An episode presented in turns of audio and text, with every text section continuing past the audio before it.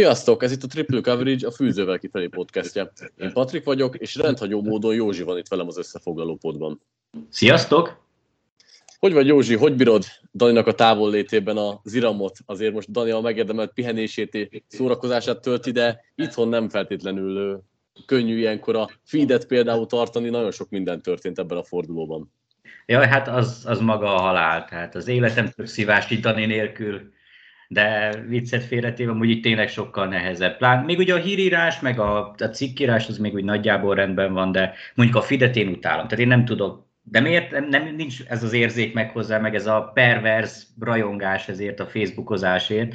Nem tudom élvezni rendesen a meccseket, nem tudok rendesen figyelni mindenre, úgyhogy ezt a részét speciál nagyon unta, untam, meg utáltam, pláne, hogy azért olyan meccsek voltak, hogy mire megírtam egy nyomorult posztot, addigra történt hat másik, és teljesen le voltam maradva, tehát barom idegesítő volt.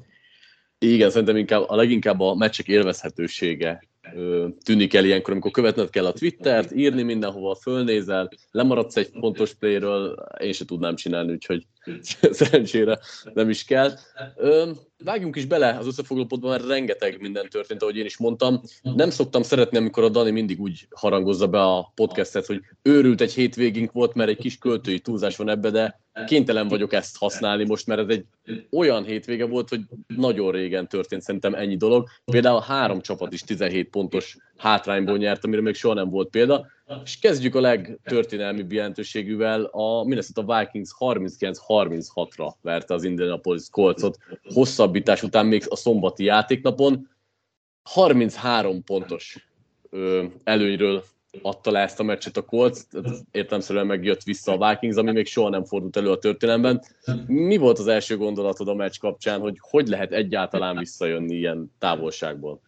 Hát én őszinte leszek, mi hiába volt ott Matt Ryan, nem, egyszerűen nem bírtam elképzelni, hogy ezt innen a Colts harminc perc alatt gyakorlatilag el tudja bukni. Én épp azon pufogtam, hogy a hülye feed miatt most nem tudom kiélvezni a Vikingsnak a, a vereségét. Erre mire már rá tudtam volna rendesen lélekben készülni, beindult a henger. Cousins minden téren történelmit alkotott, a négyszáztizenhét yardja, amit csak a második fél évében dobott, az ilyen all-time rekord, tehát senkinek sem volt még négyszáz se soha. Ez egyszerűen teljesen szürreális volt, tehát le, leírhatatlan. Tehát ennyi pontot nem igazán lehet termelni se, pláne úgy még a Coltsnak volt egy field goalja, és legalább ennyi a második negyedben, vagy a második félidőben. Tehát ez, ezt így nem, és pedig nem is volt sok turnover, vagy úgy bár. Egyszerűen three and out, three and out, three and out, a Vikings meg mindegyikből két perc alatt té dét csinált. Egyszerűen irreális, tehát ez a meddenben nem tudsz ilyet csinálni. Igen, itt beszéljünk egy kicsit a mérkőzés elejéről, hogy hogyan lett harminchárom null, mert az első félidőben a Minnesota Vikings folyamatosan rossz döntéseket hozott. Volt itt rossz fake punt, volt labdavesztés, voltak free and out-ok náluk is. Igazából semmi nem jött össze, és úgy épített harminchárom pontos előnyt a Colts, hogy amúgy nem voltak jók. Tehát, hogy annyira offense oldalon semmit nem mutattak már akkor sem, aztán nyilván ez a második félidőre még inkább behorpadt, de hogy konkrétan harminchárom pontos előnyt ötvennyolc csapat épített kétezer óta, és ez az ötvennyolc csapat átlagban tizenhetes támadó í pét tudott felmutatni. Na most a Colts ezt úgy csinálta, hogy nekik ez mínuszba sikerült. Ez mínuszba ment, mínusz nulla egész három lett az í pé, tehát hogy konkrétan elvileg kevésbé voltak hatékonyak támadó oldalon, mégis felépítették ezt az előnyt. Neked mi a véleményed egyébként, mennyire... mennyire lehet visszajönni anélkül egy ilyen meccsbe, hogy mondjuk a másik csapat ne ronton el mindent, mert a ominózus uh, Super Bowlban, amikor a Falconsnál visszajött a Patriots, akkor még te írtad, hogy aki hülye halljon meg, és én ezzel maximálisan egyetértek, hogy egy ekkora előnyt igazából elbukni lehet, és minden, ér, minden dicséret megérdem a Vikings, hogy nem adták fel és visszajöttek, de igazából ezt a Colts bukta el. Ez, ez abszolút így van. Ugye az első fél időben az volt, hogy a, a, a Coltsnak talán egy Egy drive-ja volt talán, vagy kettő, amelyik úgy, úgy még ott tudtak is haladni legalább negyven yardot. Az összes többi az úgy volt, hogy akkor volt egy punt, egy blokkolt punt té dé, volt egy interception return té dé, ezen kívül lőttek pár field, volt egy saját té dé, amit ugye sikerült, hát egyszer csak sikerül mindenkinek, az összes többi pedig ilyen turnoverek után, hogy nem haladtak semmit. Tehát tíz yardot mentek, nulla yardot mentek, és lőttek egy mezőny volt, és akkor így jött össze ez az előny. Egyszerűen ez katasztrófa volt. Tehát gyakorlatilag a Vikings öngóra játszott, tehát jó, így sikerült. Aztán a második félidőben meg Hát a Colts ugyanúgy nem tudott haladni semmit, tehát mondom, folyamatosan jöttek a three and out-ok. A Vikings meg, hát egyszerűen nem szúrt el. Tehát gyakorlatilag tényleg, hogyha nem lett volna az elején ennyi hiba tőlük, akkor ez lehetett volna egy ilyen kivételesen, ha már már a Vikingsról beszélünk, ez lett volna egy sok pontos győzelem, egy nem tudom, két-három labdabirtoklásnyi. Így meg teljesen bezuhantak. Ez egyszerűen felfoghatatlan. És nagyon okosan, nagyon gyorsan, két-három playből nem erőltették a futását, nyilván nem is lehet, hanem Kazin csak dobta, dobta, dobta, és ment. És kiderült, hogy a Colts védelem nem ennyire jó, meg a Coltsnak a semmilyen nem volt ennyire, tehát nem harminchárom pontos volt ez a csapat, hanem egyszerűen a Vikings gyakorlatilag tényleg lőtt harminchárom pontnyi öngolt, és, és ennyi. A Colts meg tényleg egy vélem... három csapat. Már most csak tudod, hogy, hogy nem tudott first down csinálni. Azt hiszem, hogy két-három first down csinált meg a második fél időben. Tehát erre nincsenek szavak. Tehát ez tényleg, aki hülye halljon meg. Tehát ez ennyi. Abszolút egyetértek. Mi a véleményed a, a, egyébként a, a bírói döntésekről, mert majd fogunk itt még kétes ítéletekről beszélni, de hogy a Vikings korábban is visszajöhetett volna itt a meccsre, csak belefújtak egy fumble-be, amit okoztak, amit vissza tudtak volna hordani té dére. Nagyon sok a hiba egyébként idén is, és ö, ezen a meccsen is sorsdöntő lehetett volna, hogyha a Vikings nem tudott kiegyenlíteni. Szerencsére ki tudtak, tehát nem ezen múlt, de továbbra is úgy érzem, hogy a bírói fronton elég, ö, elég bugdácsol a liga.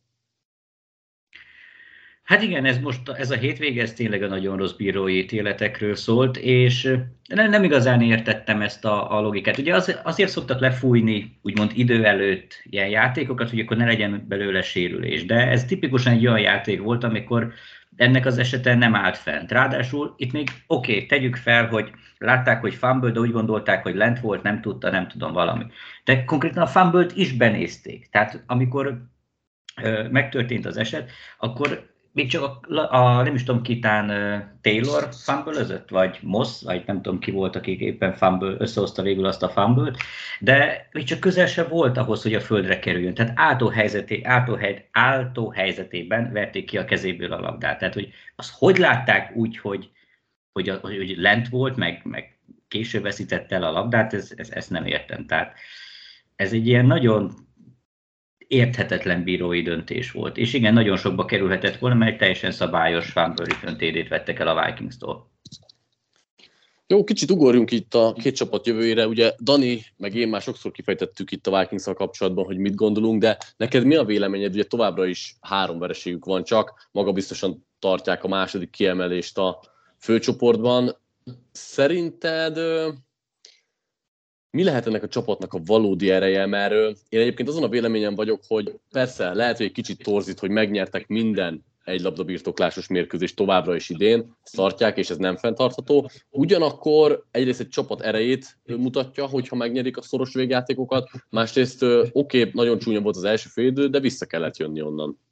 Tehát persze ez abszolút így van, a mentalitásuk az nagyon jó, tehát elhiszik, hogy győzhetnek, nagyon jó a hangulat is most a csapatnál, tehát ez nem az a Mike Zimmer-féle komor, meg konzervatív, meg nem tudom én milyen támadósor, meg ele, filozófia, viszont ezt nem, nem lehet szó nélkül elmenni, hogy idén nyertek már nem tudom tizenegy meccset, úgyhogy egy labdabirtoklásnyi pontkülönbség van, volt közöttük, és talán még mindig negatív mérleg, negatív pontkülönbséggel állnak, vagy valami hasonlóval.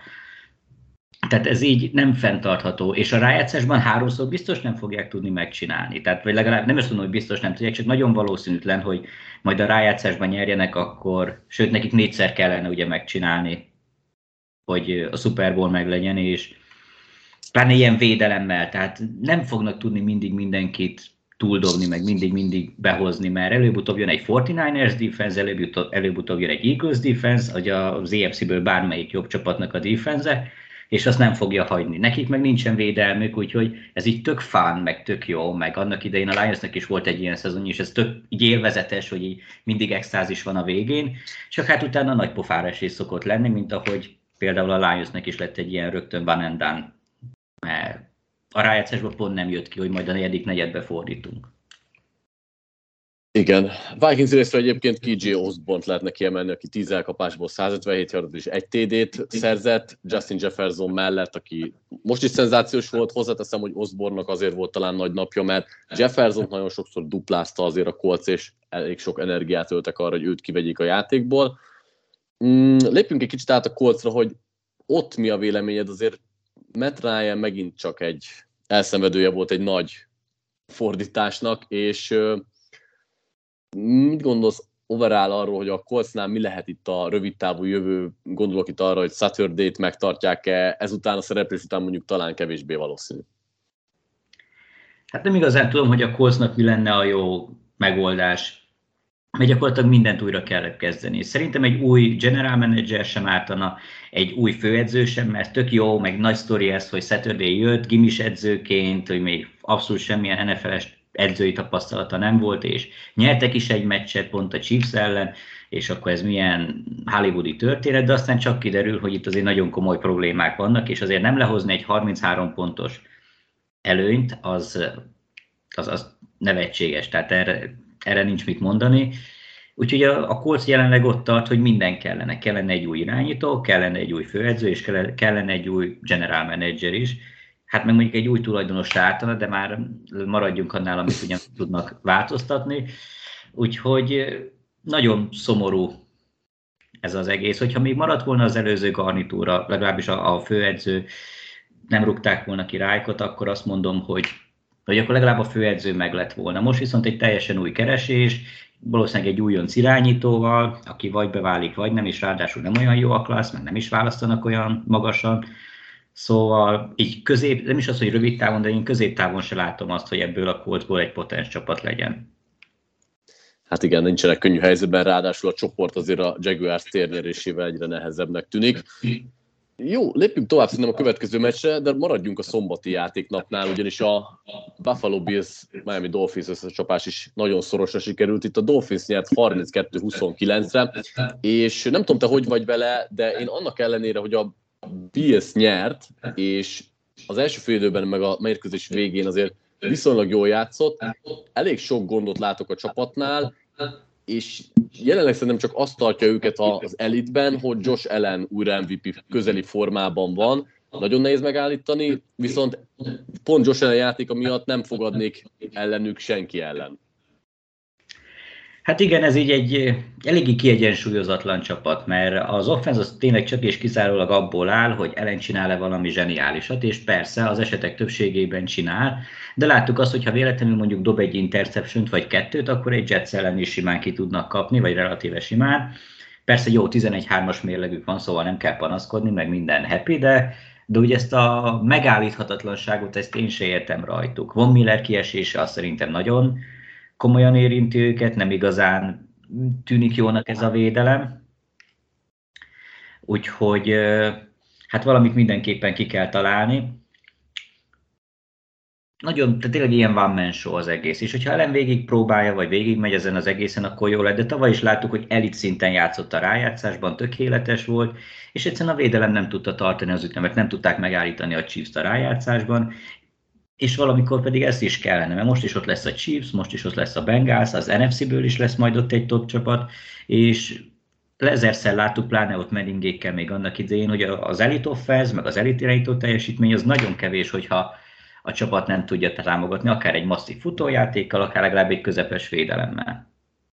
Itt mit gondolsz egyébként edzői fronton mennyire vannak gondok, mert megint csak az volt, hogy kontrolláltak egy meccset, majd jött egy rövid zárlat, és a Dolphins a harmadik negyedben visszahozta ezt a mérkőzést, aztán valahogy behúzták, de hogy ö, látszik, hogy képes ez az edzői stáb kihagyásokra, nem képesek nagyon gyorsan reagálni, amikor kellene, és főleg a meccsek végén azért akadnak problémák. Itt én, én McDermottot egyébként nagyon szeretem, mint edző, de nem hiába vetik föl egyesek azt, hogy, hogy ö, bizony azért nekik is élesebbnek kell lenni, főleg playoffban, ahol aztán tényleg minden play számít. Igen, így van, és ráadásul nekik nem ez az első idei leolvadásuk, ahol a végén kellett kaparni, vagy éppen nem sikerült behúzni a győzelmet. Vannak ilyen mentális kihagyások, a védelem ott pláne, ott nagyon be tud zuhanni esetenként, de egyszerűen az offenz is néha túl konzervatív lesz, vagy, egy, vagy a másik, ami még rosszabb, hogy néha túl agresszívé válik, amiből megint hibák keletkeznek. Nem igazán találják meg a, a, a tökéletes egyensúlyt, vagy csak nagyon ritkán, és ilyen hullámvasút mérkőzéseket játszanak gyakran, és mivel hogy náluk van a legtöbb jó játékos, meg az egyik legjobb irányító, így általában mindig ott a csúcson jönnek ki, tehát ezzel így lehet alapszakaszban első-második kiemeltségeket szerezni, de a rájátszásban tényleg egy sokkal konzisztensebb és stabilabb edzői munka, meg kell, kellene leginkább, ugye ők határozzák meg a játékot, és be kellene tudni fejezni a meccseket, nem kellene leadni nagy előnyöket, kevesebb hiba kellene akkor, amikor már tényleg csak a győzelemre, vagy a győzelem megtartására kellene fókuszálni, és pedig tapasztaltak, tehát itt valamit, valamilyen egy, egy ideális egyensúlyt meg kell. Tehát nem kell rögtön az elején feltenni negyven pontot, hogy egy jó, mikor nyelvényet feltesznek, az jó, de akkor az elején előni mindent, és akkor utána meg kapkodni, meg agyalni azon, hogy basszus, hogyan változtassunk, hanem egy stabilabb, kiegyensúlyozottabb, és megfontoltabb, tehát ez a legjobb, hogy megfontoltabb gameplanekkel kellene kiállni. Ezen a mérkőzésen egyébként a támadófallal is voltak problémák, és nem segíti azt, hogy vannak sérültek egyébként most már talán a támadófal közepén és szélén is, és ennek megfelelően, vagy ezzel párhuzamosan a futójáték is visszaesett. Az utolsó drive-ban Singletary-ék kicsit magukra találtak, de addig az nem igazán működött, és az is nagyon nagy probléma, hogy Stephon Dixon kívül az elkapók is hatalmas bűrcskát játszanak. Most éppen egyébként Knoxnak az idei legjobb meccse volt ezzel a kilencvennyolc yard egy té dé-vel, de ez is szerintem egy probléma, hogy nincs egy megbízható második számú célpont idén, és ha a futójáték is visszaesik, akkor azért lehetnek problémák. Úgyhogy ez, ez is egy, egy olyan dolog, ami, amivel amúgy nehéz kezdeni most már szezon közben bármit is. Még akkor is, hogyha most Beasley-t visszahozták, a szezon közben visszaépíteni, hát talán a playoffra. Hát nagyjából igen. Ugye a tavalyi évben pont az volt a, a jó ebben a Bills offense-ben, hogy akkor ott volt Diggs, akkor Knox ugye zseniális szezont futott, mindenki álmodozott, Gabe Davis-ről elhittük, hogy akár potens első számú elkapó is lehetne egy másik csapatban, ugye ott volt Beasley, aki most visszatér, de hát elvileg akkor ott volt McKenzie, aki majd őt pótolja, meg, meg tehát tele, tele, elvileg tele van jó skill playerekkel ez a csapat, de valahogyan Dixon kívül úgy mindenkinek nagyon drasztikusan visszaesett a játéka. Úgyhogy lehet, hogy majd pár év múlva, hogyha mondjuk most se nyernek Super Bowl-t, visszanézünk arra az overtime-os vereségre a, a Chiefs ellen, akkor az nagyon, az sokan sorsfordítónak fogják tartani, mert lehet az volt a legjobb Bills. Mert ez a Bills szerintem nem olyan jó, mint a tavalyi volt. Meglátjuk, nagyjából egyetértek, de ettől függetlenül mondom, én el tudom hinni, hogy Ellen varázsformájának köszönhetően ott lesznek a végén. Beszéljünk kicsit a Dolphinsról, akik sorozatban a harmadik vereségüket szenvedték el. Te mennyire aggódsz, még akkor is, hogyha egyébként a San Francisco-tól és a Bills-től is ki lehet kapni, de akár éppen a Chargers-től is, de nem néz ki annyira jó ez a három vereség. Nem, és a legnagyobb probléma az, hogy, hogy mintha megtalálták volna a Dolphinsnak az ellenszerét. Ugye Dani írt erről egy mélyebb elemzést, és azzal abszolút egyet tudok érteni, hogy ameddig nem, nem tudták, hogy mit kezdjenek ezzel a villámgyors elkapódóval a, a Waddle Hill párosra, addig az is belefért, hogy Tua, hát nem is tudom, mert nem mondom, hogy csuzli karja van, de hogy ezzel a középerős karjával is, mert aluldobva az elkapókat, hogy folyamatosan tudtak haladni, és jöttek a nagy játékok. És besikerült három-négy ilyen, és akkor ezzel nem tudott senki mit senki kezdeni semmit. Most viszont rájöttek ennek az ellenszerére, tudom most is nagyon pontatlan volt, harminc passzából csak tizenhét volt jó, ugye eddig mindenki arról árazott, hú, de nagyon pontos, meg ezek az ütempasszok milyen jól mennek neki, de most rájöttek, hogy akkor pressingelni kell, akkor emberfogás, akkor kizökkenteni, megtörni az ütemet, és ez nagyon nem ízlik neki. És az a baj, hogy ezt nem csak a legjobb csapatok tudják csinálni, és Tua meg azért szerintem előbb-utóbb ki fog derülni, hogy ő nem egy olyan jó irányító. Tehát oké, most nagyon jó szezonja van, de maga a kvalitásai, meg a plafonja az átlagos szinten azért messze, messze nem ez a kaliber, és így bőven lehet aggódni, mert a rendszernek, hogyha rájönnek az ellenszerére, azt már ezerszer láttuk, ugye mondjuk a Shanahannél is, meg McVaynél is, hogy a rendszer egy darabig bírja, utána nincs irányító, akkor bedől, és lehet, hogy a A Dolphinsnál most lehetne aggódni, mert hiába jó elkapósor, hiába jó rendszer, hogyha Tua, tehát ilyen könnyen meg lehet gyakorlatilag zavarni, akkor, akkor amiatt, még hogyha a rájátszás meg is lesz, viszont a playoffban a legjobb csapatok ellen nem látom most, hogy ez a Dolphins képes lenne megnyerni három meccset, négyet. Igen, ezzel egyetértek, ott védeném egy picit meg McDanielt, hogy ezen a meccsen én láttam bizonyos próbálkozásokat arra, amivel szeretné kicsit feloldani talán ezt az egészet, amit ahogy megfogták őket az elmúlt két hétben. Most például a futójátékot elővette, és egy elég hatékony valamit raktak le száznyolcvannyolc yarddal, azért sikerült megégetni ezt a Bills defense-t, és talán ez lehet a segítségre a Dolphinsnak, ha szétnyitják továbbra is a pályát, a futójátékot fölélesztik, akkor el tudom képzelni, hogy azzal egy picit levesznek egyrészt Tuáról terheket, másrészt pedig a védelem fókuszát jobban átirányítják. Nem tudom, hogy ez mennyire fog működni, de azt mindesetre McDanielnek a javára írnám, hogy mindenképpen próbálkozik. Még egy utolsó kérdésként a, a védelmükről mit gondolsz, mert vannak ilyen fénypontok, mint mondjuk most Zach Sealer vagy Jalen Phillips, akik kiválóan játszottak, de hogy összességében valahogy nem akar összeérni. Nem, és egyrészt nincs benne annyi tehetség, meg akik ott vannak, ők se játszanak jól, tehát az a retteget secondary sem hozza azt a szintet, amit mondjuk kellene. Hát valahogyan úgy kellett volna Florstól elválni, hogy akkor defensív koordinátorként maradjon, mert az nagyon sokat segítene. Szerintem nem jó ez a védelem, tehát nem is mondanám, hogy egy közepes szintet megüt, tehát inkább a, a top húszon kívül van, és ameddig oké, okay, negyven pontot felteszel, addig ez jó lehet, de aztán, hogyha nem sikerül, akkor, akkor az nem, nem fogja tudni, egyszerűen nem látom a, a Dolphinsban azt, hogy mindenkit outscore-olna, szóval ezzel mindenképpen kezdeni kell valamit, de egyrészt a forma nem úgy néz ki, nincs elég tehetség, ami rendszer szinten nem igazán működik. Egyébként megjegyzem, a Bills kifejezetten hatékonyan tudott futni a Dolphins védelme ellen, jó, oké, főleg ellen vitte a primet, de azért a Bills eddig se volt a legjobban futó csapatok között, és azért, hogyha ők tudnak futni, akkor ott, ott probléma van. Tehát igen, hozzátéve, hogy tényleg, amit, amit, amit mondtál, hogy azért Josh Allennek a lábaival nehéz mit kezdeni, meg megíromadásaival, de valóban, főleg a végén, amikor meg kellett volna állítani a Bills futójátékot, akkor nagyon nem tudták, és ez hiányzott. Jó, lépjünk át a vasárnapi meccsekre, mert az utolsó szombatiról később beszélünk. Itt kezdjük a Jacksonville Jaguars Dallas Cowboys meccsel, ami egy hosszabbításos mérkőzést hozott. negyven harmincnégyre nyert a Jaguars, úgyhogy amúgy a mérkőzés egy pontján a Cowboys nagyon magabiztosan vezetett, huszonhét tíz volt talán, ahonnan a Jaguars megindult fölfele, és valós kontenderek, hogy megnyerik a csoportjukat, sőt, legtöbben szerintem már rájuk fogadnának. De itt mit látsz az elsődleges erősségének ennek a Jaguarsnak? Petersont, Lawrence-t, a védelem feljavulását, vagy szerinted mitől lettek ilyen jók hirtelen? Hát mondjuk a védelmet nehéz megdicsérni harmincnégyben nyert ponttal, meg, a, meg szerintem ők playmakerek vannak, tehát ez így talán egy jó megfogalmazás, és így néha összejönnek a nagy játékok, ami, ami tök jó, de én a védelemtől olyan sokat nem bevélem, és én nekem nem tűnik annyira jónak.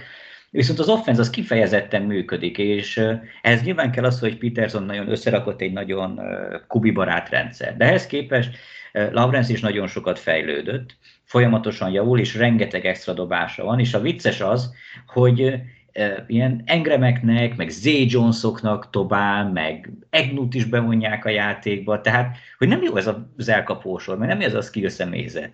De valahogyan mindig sikerül hogy összerakni, hogy akkor érted, Zay Jonesok vannak üresen, ami az egy elég vicces dolog. Tehát most is volt hat elkapásból százkilenc yardja, meg három té dé, egy Zay Jonesnak, aki nem is tudom, utána a Bills második köröse volt ezer éve, és azóta már nem tudom hány helyen megbukott, itt meg az elmúlt hetekben valami parádét csinál.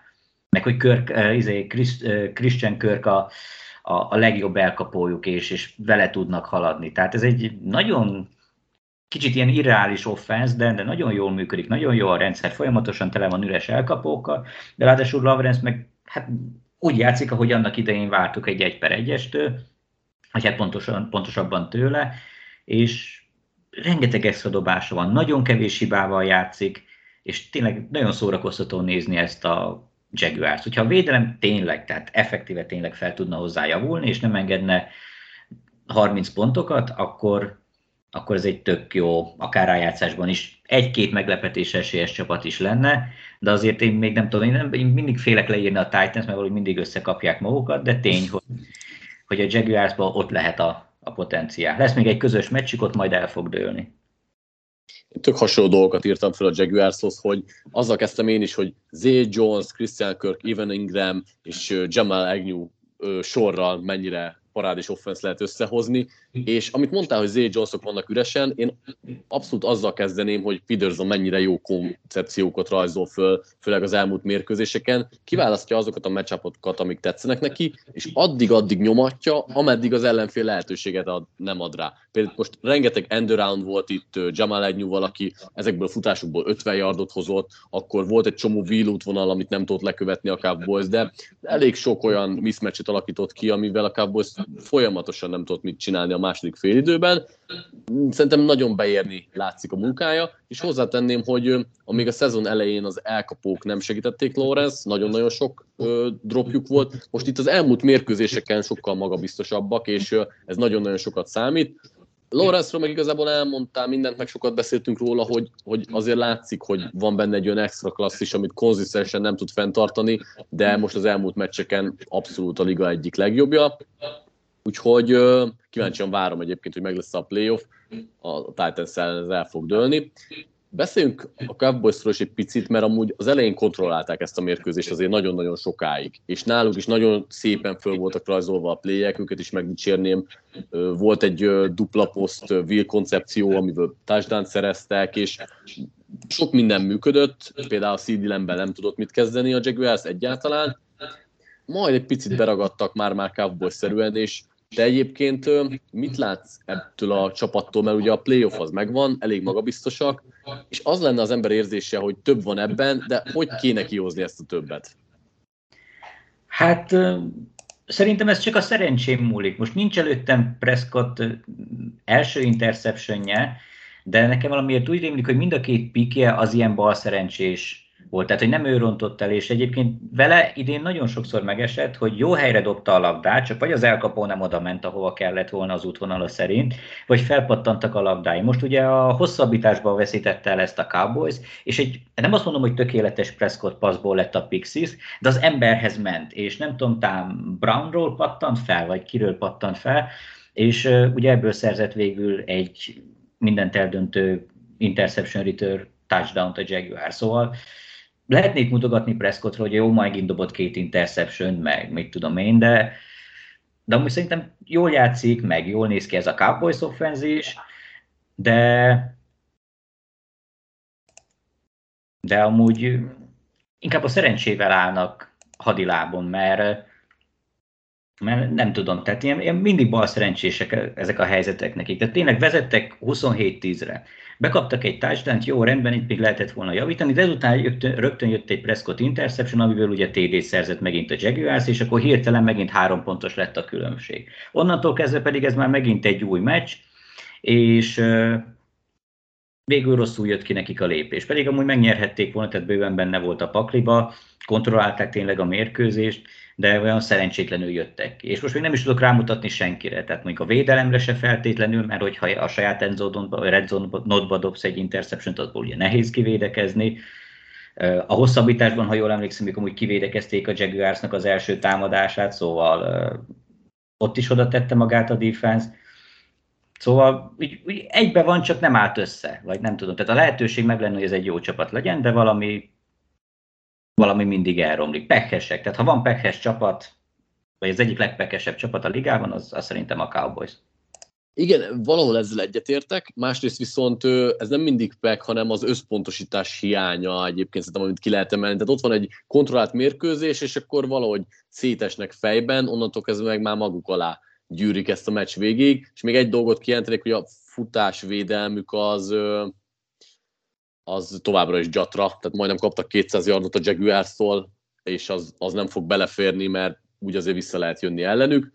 Úgyhogy, hát igen, nem mondom, ez a vereség nem lesz fájó a Cowboysnak, mert nem fog hiányozni, de továbbra is azért látszanak a törés nyomai. Nagyon érdekes lesz az összecsapásuk az Eagles ellen, majd fogunk erről beszélni, ugye ott valószínűleg nem fog játszani majd Hurts, de ott sok mindenre választ kaphatnánk, ha esetleg mind a két csapat full erővel lenne.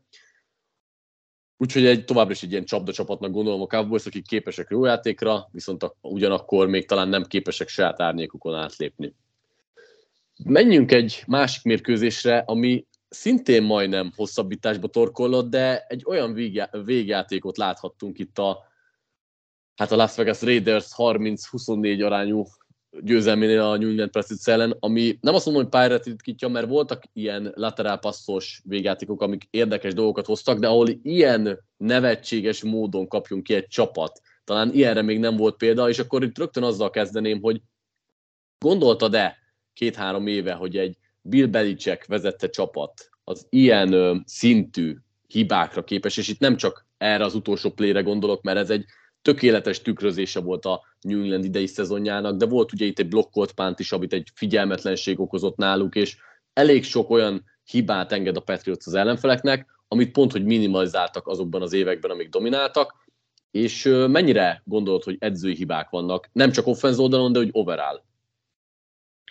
Hát ezt így nagyon nehéz megmondani. Most, hogyha megnézzük a Patriots edzői stábját, akkor most ilyen bukott főedzők vannak ott különböző pozíciókban, és elég ilyen, hát hülyeségeket csinálnak. Tehát amikor az offenzőről szerintem fölösleges is beszélni, az úgy rossz, ahogy van. Tehát ez a tényleg, ez a futunk-futunk középen, és screeneket passzolunk, és nem dobunk hosszúra, vagy csak végszükség esetében, de akkor is, tehát hogyha beszéltünk ugye a Jaguars, hogy ott Peterson milyen, Perez, milyen gyönyörű rútokat rajzol fel, és milyen gyönyörű koncepciókat talál ki. Hát itt az nincs, fussál elő, rossz lesz valami, tehát gyakorlatilag ennyiből áll Patrisának a mágiája, úgyhogy az az ká o, tehát azon nehéz mit, mit beszélni.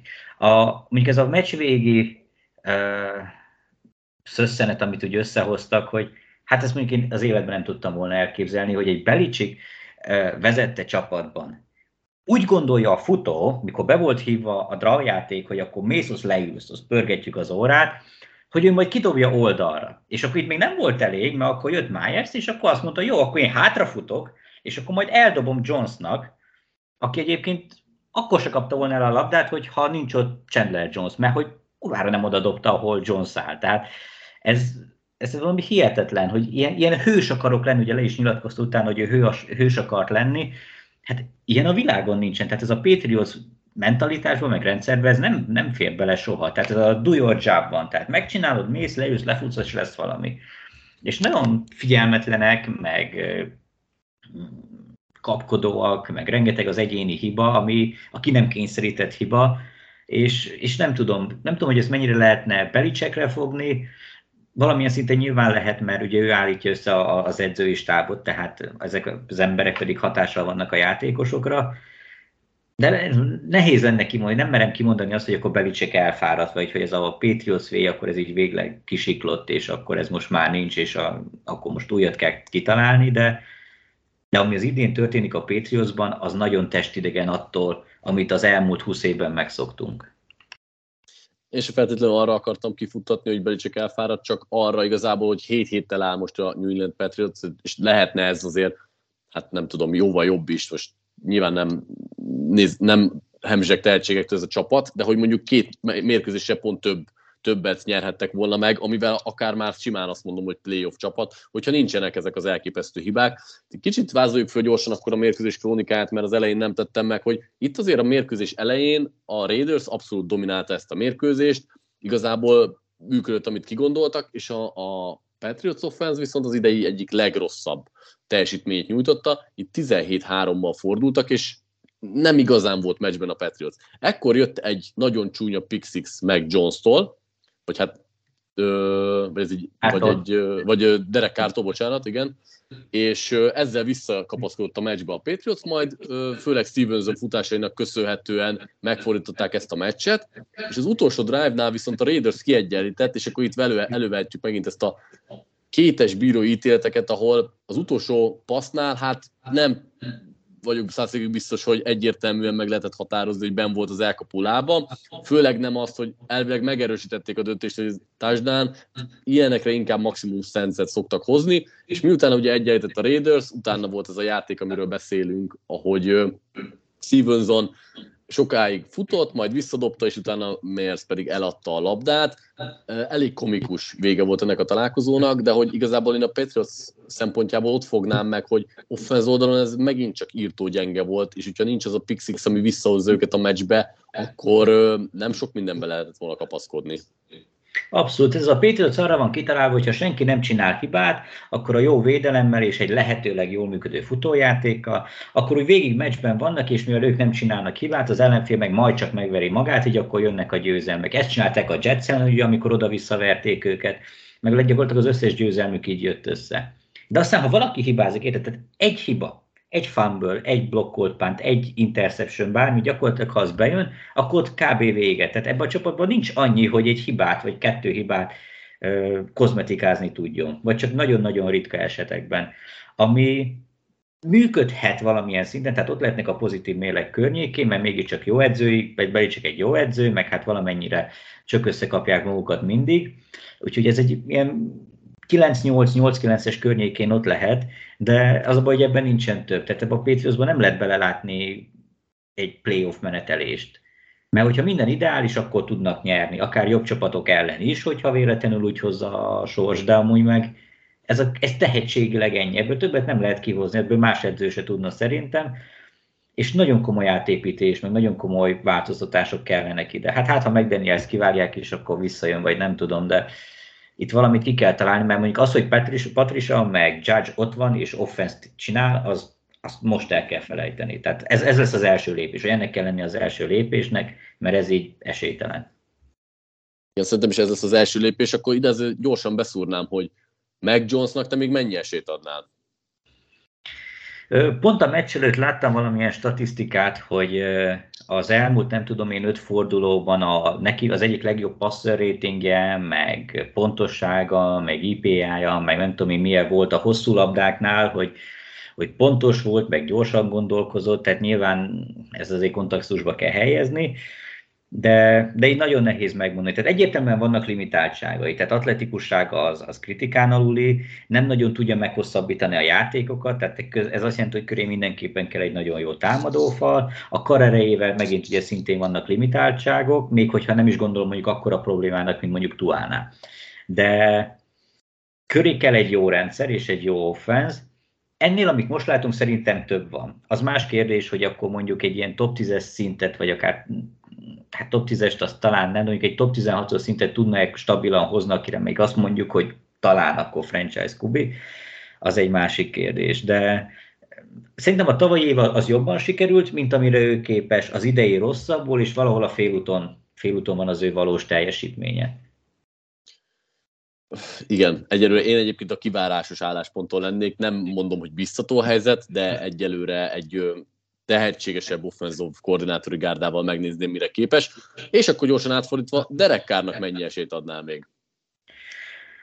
Hát, ez egy sokkal fogósabb kérdés. Ugye az ő szerződését úgy alakították ki, hogy kapott egy negyven milliós hosszabbítás, viszont ez csak kétezer-huszonháromtól lép érvénybe, tehát hogyha mondjuk a piacnyitás előtt kivágják, akkor gyakorlatilag semmit nem kell neki kifizetni. Ami egy elég érdekes helyzetet teremtene, és nem tudom, hogy ezt, ezt biztos direkt csinálták, ezt véletlenül nem lehet egy ilyen szerződést aláíratni, de nekem nagyon úgy tűnik, hogy a Raidersnél gondolkoznak egy irányító cserén. Hogy ki lenne az új irányító, nem tudom, Bradybe esetleg gondolnák, hogy akkor most még lenyomnak. Azt pedzegetik sokan mostanában, igen, Bradyt. Én úgy gondolom, hogy ha Bradyt sikerül meggyőzni, hogy egy, tényleg akkor azt mondja, hogy folytatja, meg akkor hajlandó alá oda menni a Raidershöz, akkor szerintem Carrt ki fogják vágni. Lehet, hogy ez már egy ilyen eleve eltervezett dolog volt, hiszen Bradynek biztos megvan a telefonszáma McDanielsnek, úgyhogy akkor gondolom tudtak úgy egy sör mellett így beszélgetni arról, hogy esetleg mi lenne, hogyha. Nem tudom, de nagyon meglepne, hogyha, nem azt mondom, hogy nagyon meglepne, de de mondjuk ötven százaléknál nagyobb esélyt adok arra, hogy jövőre nem Carr lesz a Raiders irányítója. Meglátjuk, milyen lehetőségeik vannak, és ha már Brady, akkor a következő mérkőzésünk a Cincinnati Bengals, Tampa Bay Buccaneers mérkőzés, ahol a Bengals harmincnégy huszonháromra nyert, úgyhogy tizenhét nullára vezetett Tom Brady csapata, és soha nem adott le ekkora előnyt az általa vezetett egyik mérkőzésen sem még csapat. Itt igazából megint csak azt láthattuk, ami már már hagyományos Bengals meccseken, hogy a védelem a második fél időre meghozott olyan változtatásokat, amivel egyszerűen az ellenfél nem tudott mit kezdeni, és nyilván ezzel párhuzamosan pedig Joe Burrow-ék is hozták a szenzációs meccsüket. Annyi különbség volt szerintem az eddig meccsekkel, hogy az elején egy picit jobban beragadtak, és a Buccaneers védelemnél voltak villanások, egy-egy jól időzített blitz és sack vagy interception, de hogy azért a második fél idő jól megmutatta, hogy melyik is a jobb csapat.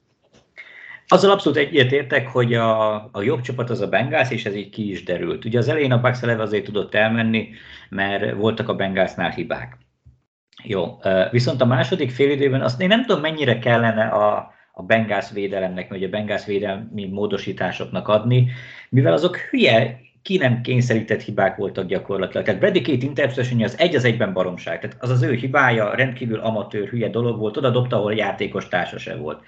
És ugye ezzel kezdődött egyébként a, a, a Bucks-nak a, az egész fél ideje gyakorlatilag, hogy ugye volt egy blokkolt pántjuk, amit nem tudtam eldönteni, hogy ők most egy fake pántot akarnak, mert hogy a long snapper nem oda dobta, ahol a pánter állt, az, az Józsi el. Ugye ebből kaptak egy mezőny volt, ez még jó volt. Utána Brady dobott egy tök hülye interception, tehát egy, egy amatőr, ilyen, mi magunkat leszívjuk, hogyha flag poszin ilyet dobunk, tehát ez egy nagyon szar interception volt. Ebből kapta egy té dét a, a Bucks. Ezután volt egy fumble, ugye Brady, Brady kezéből kiverték a labdát, ebből megint té dét kapott a Bucks, e, utána volt még egy fumble, az most valamelyik futó, most vagy Fournette, vagy White, vagy nem tudom ki hozta össze, majd lett még egy interception Bradytől, ami megint egy tök hülye, nyomorult interception volt, amit nem szabadna, hogy miért dobjon egy negyvenöt éves, hétszeres Super Bowl győztes gólt, vagy hatszoros, mit tudom én, mennyi van már neki. A, tehát ez kész, tehát gyakorlatilag öt perc alatt megverték magukat. Az első, a harmadik negyed első öt-nyolc percében leadták az előnyt, és ki is alakult egy masszív hátrány. Úgyhogy persze a Bengals védelem ott volt, kiharcolták a, a fumble-öket, azt mondjuk nekik lehet adni, de amúgy az inkább azon múlt, hogy Brady olyan irgalmatlanul szarul játszott, amilyet én már nagyon régen nem láttam, és magával rántotta a csapatot. Tehát ezt, ezt nem lehet, nem kell másra fogni, ez Brady szarta el, teljes egészében az ő felelőssége volt ez a meccs. Három játék alatt, össze, három drive-ból összehozott három turnover. Ő maga, tehát ez, ezen nincs mit fényi, nincs mit szépíteni, elbaszta, kész. És persze mennyire volt, és kihasználta, de, de ez az ő elbaszása volt. Mennyire furcsa dolog a sorstól egyébként, hogy úgy beszélünk itt, hogy, hogy a Belichick vezette Patriots és a Brady irányította a Buccaneersnél is nagyon sok a hiba, holott évekig azzal dominálták a ligát, hogy soha nem hibáztak szinte. Most pedig valahogy mind a kettő zseninél látunk olyan repedéseket, amik eddig nem voltak jellemzők. Szerintem utoljára fogom megkérdezni, de ugye mivel a Buccaneers továbbra is vezeti a csoportot, és ezzel ott vannak a rájátszás helyen, hogy el tudod képzelni, hogy itt a következő néhány fordulóban még annyira összeálljon ez a dolog, hogy akár egyelőre maradjunk annyiban, hogy meccset nyernek a rájátszásban? Hát az biztos, hogy én nem fogok Brady ellen a rájátszásba fogadni. Hogy az, nem tudom, tehát hogyha bejutnak, akkor tehát igazából a rájátszásban mindig csak be kell jutni, onnantól pedig az meg ugye, ahogy szokás mondani, akkor új szezon, minden újra kezdődik, hogyha bejutnak, akkor én abszolút el tudom nézni azt, hogy hirtelen megtátosodik az egész, és, és akkor végigvernek mindenkit. Én még ezt is el tudom képzelni.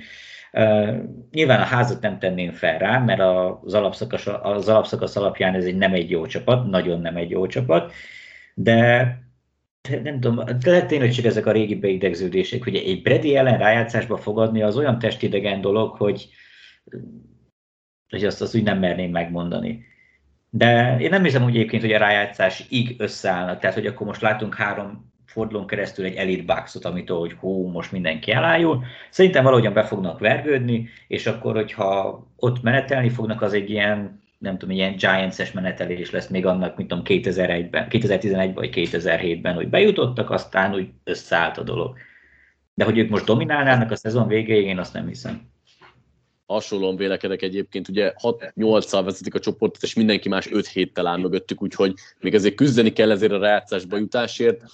És nem tudom, hogy mi mondatja azt velem, hogy veszélyesek lehetnek, mert amúgy a játékok az nem feltétlenül indokolja ezt, de abszolút el tudom hinni. Viszont ennek az ellenkezőjére igaz a Bengalsnál, akik tíz néggyel állnak, és még akár lehetnek első kiemeltek is, noha ez segítség kell a Chiefs és a Bills részéről, de ha mind a kettő bukik egyet, akkor reális sanszuk van, hogy ők, ők nyerik a csoportot, és kétezer óta egyébként ők a harmadik csapat, akik Super Bowl vesztesként legalább tíz győzelmet össze tudtak szedni. Az elmúlt kilenc meccsükből nyolcat megnyertek. Itt sokszor bontogattuk már, hogy mi járult hozzá a sikerükhöz. Te most a Bengals edzői gárdát egyébként hova helyeznéd? Mert hatalmasat fejlődtek, és most így nagyjából átgondolva nyilván nem kell listát mondani, de hogy hova tennéd egyrészt Zach Taylort, mennyire ö, te így személy szerint mennyire látod, hogy, hogy ő fenntarthatóan fogja jól vezetni ezt a csapatot, illetve Lou Anarumo védőkoordinátor, továbbra is szerintem zseniális, annak ellenére, hogy igen, kellenek segítségek az ellenféltől, de mind a kettő oldalon látszik a fejlődés. Mit gondolsz ennek, ennek az edzői gárdának hol a plafonja? Hú, szeret, szerintem a plafon az, az nagyjából itt van, és nem tudom, hogy egyébként ennek Zach Taylornak konkrétan mekkora szerepe van, mint inkább szerintem összeszoktak, vagy összeértek a dolgok. Hogy az, ugye a holt azonban nagyon sok volt a változás, a fallal, mindennel együtt, tényleg benne volt szerintem, nekik volt szerintem egy ilyen Super Bowl másnaposságuk, ugye a vesztesek másnapossága, hogy, hogy picit úgy bele kellett rázódni, túl kellett azon a vereségen lépni, és akkor úgy össze kellett, hogy álljon, álljon az egész. Nyilván Taylor valamilyen szinten fejlődött, mert jobban néznek ki azok a koncepciók, amiket behívnak, de be, a, szerintem a nagyobb szerepet az játszó, hogy Burrow-t nem ölik meg állandóan, a támadófal jobban működik, az esetek többségében még a, a futójáték is elkaristol, sokkal passz központúbb lett, mint a, az elején volt, vagy legalábbis, mintha valamilyen statisztikát láttam volna. Úgyhogy szerintem egyszerűen összeállt, és nem csinálnak hülyeséget, ami nagy előny. És hogyha én még Taylorról továbbra is azt tartom, hogy van egy jó alapja, de nem igazán tud extrát hozzátenni, és a legnagyobb plusz, ami tőle van, az, hogy nem csinál nagy baromságokat. Mostan, most idén legalábbis ilyen, amit mi látunk, mint főedző, szerintem nagy baromságot nem csinál. Aki viszont tényleg mondjuk megérdemel akár jövőre egy, mondjuk egy főedzői állást, az a defensív koordinátor, akinek én nem tudom kimondani a nevét, úgyhogy nem csinálok magamból hülyét azzal, hogy megpróbálom, a Amanoglu, vagy mindegy, nem mondom, nem, hagyjuk, majd te elmondod. A, Anarumo, igen. Há, igen, tehát én, én ilyen nem magyar neveket nem tudok kimondani, az angolokkal is problémáim vannak, szóval ez, ebből maradjunk így ennyinél. Ő igen, tehát ő már tavaly is nagyon nagyot ment, tehát rendkívül jól rakta össze a rendszereket, tehát az a második fél, tehát benne az az igazán jó, hogy a második fél időben tud adoptálni, tehát rendkívül flexibilis a, a, a Bengalsnak a, a védelme, és mindig tud reagálni az ellenfelekre. Tehát a második félidős védelme az egyértelműen a Bengalsnak a legjobb, ez annak idején Belichicknek volt a nagy, nagy találmánya, hogy ő mindig tudott változtatni, és és mindig úgy rakta össze, neki ilyen flexibilis védelme volt neki is, mozgathatta a pozíciók, különböző pozíciói játékosokat, és az Emini nőt tudott alkotni, és ezzel szerintem nyerni is tudnak. Tehát, mert a Bengals roster szerintem, legalábbis a defense oldalon nem egy olyan hű, de tehetséges gárda, ráadásul most ugye kiesett a két top pass rusherük is, úgyhogy még nehezebb lesz, de hát, hogy amikor rangsorolni kell őket, egy, egy top tíz közeli szintre oda tenném, de én az még Taylorban én mindig szkeptikus vagyok, engem még továbbra se győzött meg. Igen, az mindenképpen. Nekem én is szeretem, hogyha valaki hosszabb távon bizonyít, de lassan nálam már ott vannak, hogy el tudom hinni, hogy mind a ketten nagyon jó munkát végeznek. Aztán majd meglátjuk, nyilván a rájátszás megint egy más kávéház lesz. Lépjünk tovább egy másik fontos mérkőzésre a rájátszás szempontjából. A Los Angeles Chargers tizenhét tizennégyre verte a Tennessee Titans-t. Hát itt a Titans egyre nagyobb bajban van, és ahogy beszéltünk róla, a Jaguars elleni mérkőzésen fog eldőlni a sorsuk. Itt a Chargers egyszerűen igazából egy védelmi csatában győzte meg a, vagy győzte le a Titans-t, ahol nagyon sok nyomást tudott Tannehillre helyezni, ugye Tannehillre egy picit ki is kellett, hogy szálljon a mérkőzésből. Mit gondolsz a Titans, hogy tudná megfordítani ezt a szezonját, mert védő oldalon szerintem nem lehet ennél többet beletenni, továbbra is zseniálisak, igazából rotációs játékosokkal kiegészítve is. Támadó oldalon meg ugye az a baj, hogy nehéz elképzelni, hogy azon kívül, hogy Henry hátán a futójáték működik, mit tudnának változtatni. Mit gondolsz most, mit mondanál, hogy a Titans képes lesz-e még innen visszajönni? Hát az eddig évek alapján azt mondom, hogy mindig felszívták magukat, és valahogyan összejött, de most nagyon-nagyon rezeg a léc.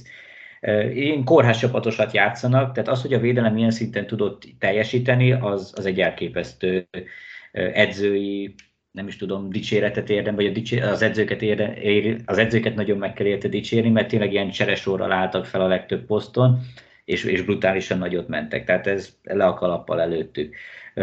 És hogy ez mennyire lesz fenntartható a szerényebb képességű játékosok, az egy másik kérdés, de tegyük fel, hogy akkor a védelem az kitart. Az offenszben viszont nagyon nem lehet miben bízni. De hát nagyon jó lenne, mondjuk lenne egy ilyen á jé. Brown típusú elkapó, akit ugye elcseréltek, mert így most nincs senki. Tehát konkrétan a csapat legjobb elkapója Derrick Henry volt megint. Tehát most tényleg az van, hogy akkor Henry fut, Henry elkap, és akkor a többiek meg tapsolnak neki, ami egy tarthatatlan állapot. Tehát Robert Woods idejött, nagy pénz, a Ramsben jó volt, de azért csak kiderült róla, hogy ő is csak a, egy ilyen McVay termék, és amúgy meg nem igazán tud hozzátenni. Most meg ilyen Austin Hooperekkel, meg Chris Klanlickkal kellene valamit villogni, ami, ami nem fog menni. Pláne, hogy a támadófal pass protectionben nem olyan jó, Tannehill sérült, úgyhogy egyszerűen az offenszben nem látom azt, hogy működne. Pedig futni tudnak, csak tényleg már az a közepes passzjáték sincsen meg, ami ahhoz kellene, hogy, hogy, hogy ebből egy ilyen győztesebb csapat legyen. Ami vicces, mert mondjuk három héttel ezelőtt volt kb. Vagy néggyel, amikor éppen azt beszéltük, hogy a Titans megverné a Chiefs, akkor ugye első kiemelt lenne, csak akkor Tannehill nem játszott, és ö, izével, Malik Willisszel is majdnem megverték a Kansas. Szóval úgy, úgy a plafon magasan van, vagy micsoda, a padló magasan van, csak a padló az most egyre inkább közelít hozzá, és így nem, nem vagyok teljesen meggyőzve, hogy, hogy ebből így most lesz rájátszás. Igen, ugye itt azért ők egy négy vereséges sorozatban vannak. Azt azért ki kell emelni, hogy ugye ebbe a, ebbe a négy vereségbe egy Bengals, egy Eagles és egy Chargers meccs is beletartozik a Jaguars, mert tehát ez egy kifejezetten brutális sorsolás volt, tehát azért nem kell leírni őket, ahogy te is mondtad, mert tény, hogy akár mindegyik csapattól belefért a A vereség. Itt igazából az, az fontos, hogy nyilván a Texans ellen meccs az, az papírforma, kötelező, aztán a Cowboys és a Jaguars ellen majd meglátjuk, hogy mi lesz. Itt offense oldalon egyébként az újonc tight end Okongót lehet megemlíteni, aki megint öt targetből négy elkapás, ötvennégy yard. Nyilván ez tök kevés, de tőle azért feltétlenül többet se várjunk. Köröljünk a Chargers oldalára, akik nagyon összerakták a védelmüket itt az elmúlt három fordulóban, pedig azért Derwin James például nem játszik náluk. Azt nehéz megindokolni, hogy persze tudtuk, hogy Szél egy nagyon jó stratéga, de valahogy ebben a szezonban nem jött ki ebből a védelemből a vadállat. Most ö, hogy rakták ennyire össze, hogy a Dolphins után a Titans is lenullázták lényegében? Hát ez egy nagyon-nagyon érdekes kérdés.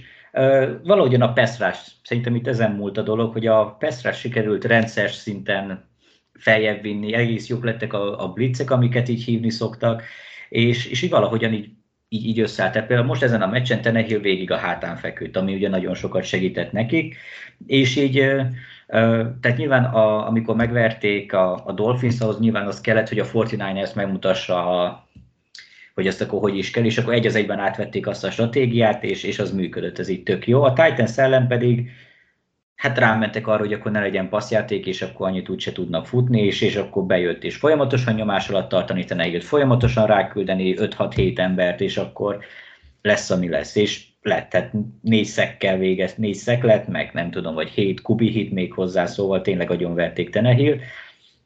Úgyhogy ez egy tök jó, tehát ez, ez egy abszolút előrelépés, pláne az előző, az, hogy a szezon első feléhez képest, úgyhogy nincsen tényleg Derwin James, nincsen, ugye cé gé Jackson is kiesett már, úgyhogy le a kalappal, ez itt tök jó, pláne ha még nem tudom, Bózatán visszajön, most nem sokára. Elvileg, elvileg igen, hamarosan visszatér ő is.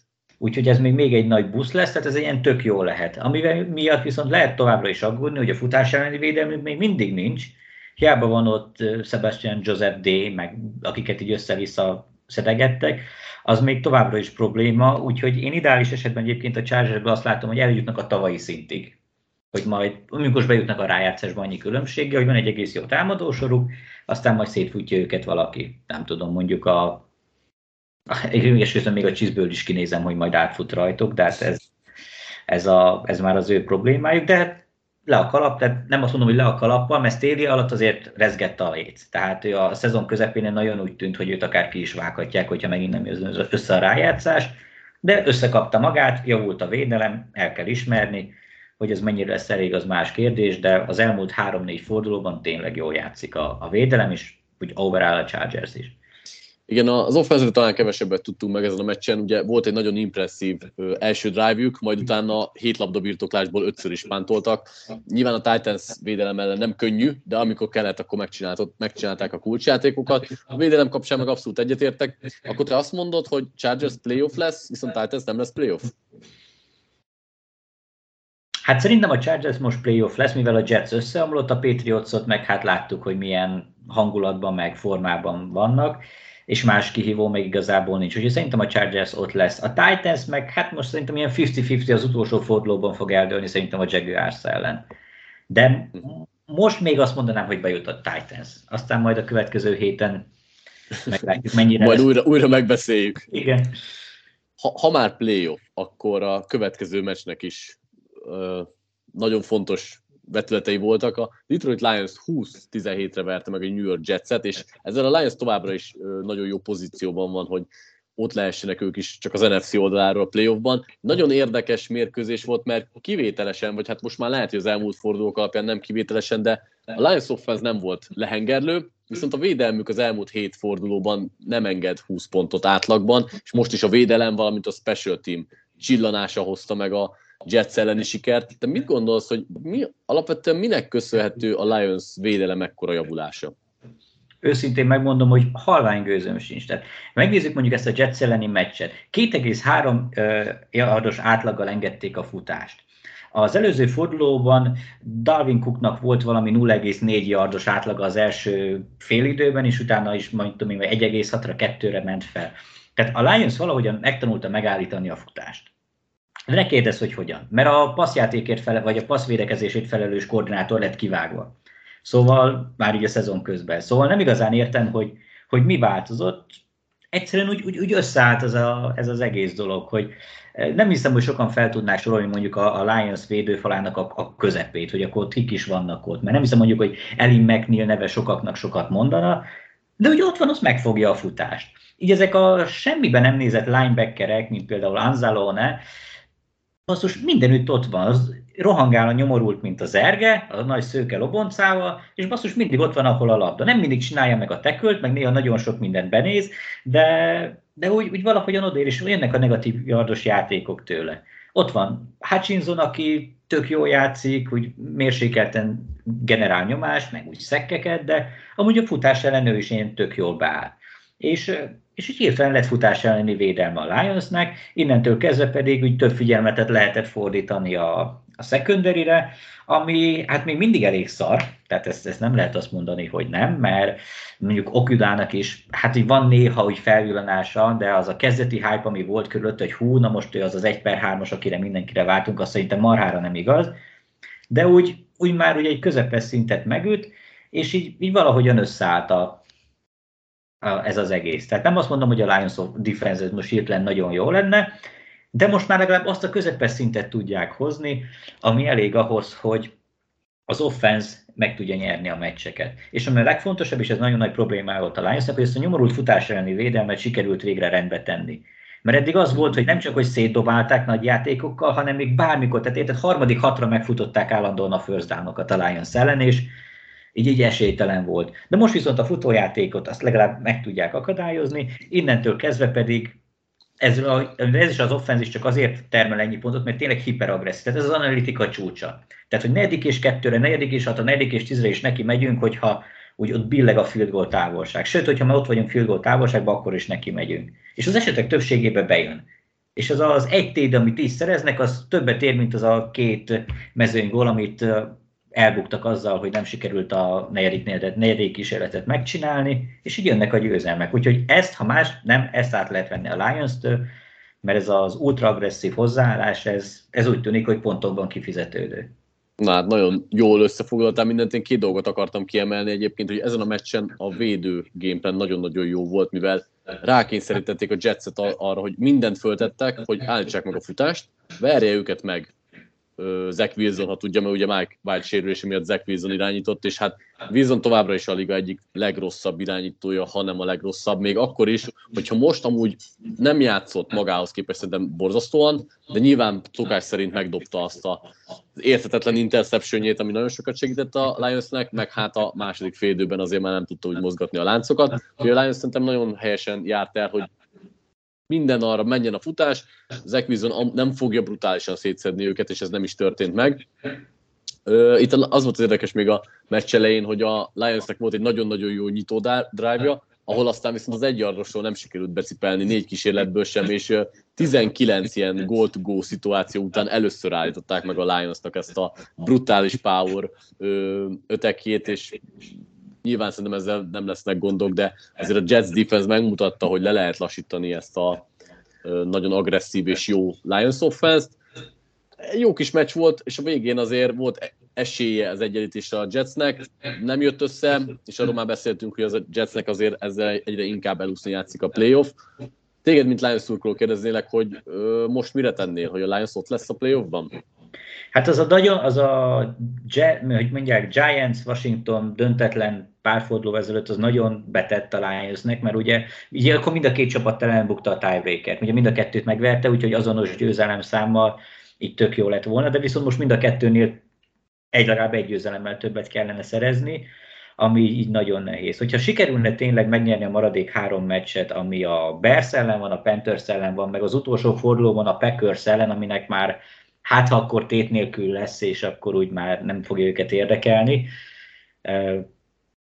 akkor még azt mondom, hogy egy ilyen win-out-tal még úgy összehetett. tíz héttel szerintem azért be lehet majd jutni, de valahogyan így nehéz, nehéz elhinni, hogy ne lenne egy botlás. Tehát akár nem tudom, mondjuk, hogy most a Panthers ellen most összejön egy botlás, így a, vagy, a, vagy pont a Bears, mert nem tudom én, Justin Fields majd az utolsó, negyed utolsó másodpercében fut egy nyolcvan yardos té dé-t. Tehát valami ilyen félszek bennem vannak, hogy ahhoz ehhez szoktam hozzá, hogy nem sikerül.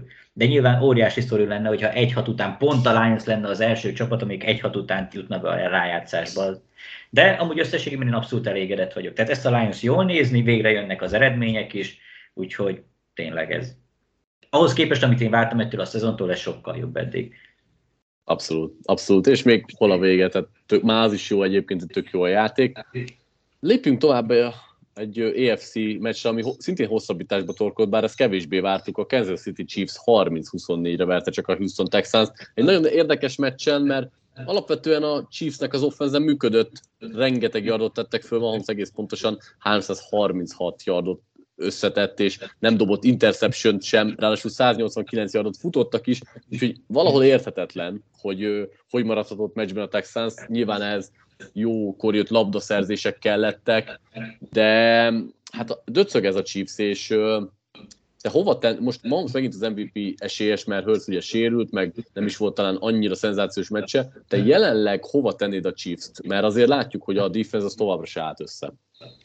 Igen, a defense-el az a vannak problémák. Még nem a Texans patch miatt mondom, mert amúgy kétszáztizenkilenc yardot szerzett a Texans, meg tizenhárom first down. Tehát konkrétan a, a Texans drive-onként szerzett egyetlen egy first down-t, és így tudott huszonnégy huszonnégyre hosszabbításra menni a Chiefs-el, tehát ott a, a védelem mondjuk pont ezen a meccsen, jó mondjuk a Texans ellen, szóval ez egy másik dolog, de az úgy még úgy oké. De hogy a nagyobb csapatok ellen ez most így probléma lehet, és És hát a, ezt a Chiefs-et látva, ezt tényleg úgy tudom elképzelni, hogy akkor eljutnak a hosszabbításig, majd még a rájátszásba, a Bills ellen, Bengals ellen, és akkor azt fog nyerni, aki elő fog té dé-t szerezni, vagy aki megnyeri a pénzfeldobást, mert akkor átmasíroznak.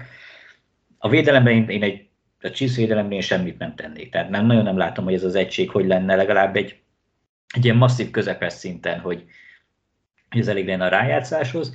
Az offense meg... Meg hát vannak ilyen gyenge pillanatok most, a végén azért csak összehozták, még hogyha ez kellett a Mills fumble is, de tényleg tehát ötszázkettő yardot tettek meg, harminchárom first down-t, tehát hasítottak, tehát tényleg mentek és, és csinálták, és mindig jött valamilyen hülye rövid zárlat, hogy egy nagyon sima harmadik és négyet nem tudtak megpasszolni, mert elbambult, vagy elejtette, valamelyik elkapó. Egyébként idén Kelseynek kifejezetten sok hülye dropja van, ahhoz képest, hogy amúgy tényleg alpro elit minden, de de sok labdát elejt, meg sok ilyen személyes egyéni hibája van. Ö, aztán volt ugye két fumble-jük, hogyha jól emlékszem, vagy három, ami megint nagyon rosszul jött, és mindegyik turnoverből ráadásul pontot tudott szerezni a Texans. Volt azt hiszem egy kihagyott extra pontjuk, meg egy kihagyott mezőnygóljuk is, és a mezőnygól az meg talán valami harminc-valahány yardos volt. Úgyhogy ezt a Chiefs magának tette nehézzé. Tehát volt kb. Olyan, szerintem simán lett volna egy tizenhét-tizennégy pontos különbség a két csapat között, de a két turnoverrel, meg a kihagyott négy pontnyi rugással, azzal gyakorlatilag eltüntették ezt, és is szorossá tették maguknak. Tehát én nem aggódnék a Chiefs miatt, mert összességében egy tök jó csapat, sőt talán az egyik legjobb, top háromban állam simán benne van, hát csak néha úgy megkeserítik a maguk életét. Egyébként Harrison Butker idén kifejezetten sokat hibázik, tehát nem ezek voltak az első hibái, amiket ma mutatott be. Kelseyhez annyit tennék hozzá, hogy brutális terhelést kap, és ehhez mértem persze sok hiba is becsúszik, de nem olyan könnyű. Megint tíz targetje volt, és ezen a meccsen egyébként elkapta az összeset, de képes azért droppokra idén. Mahomes nálad megkapná az em vé pé díjat, ha ma kéne szavazni?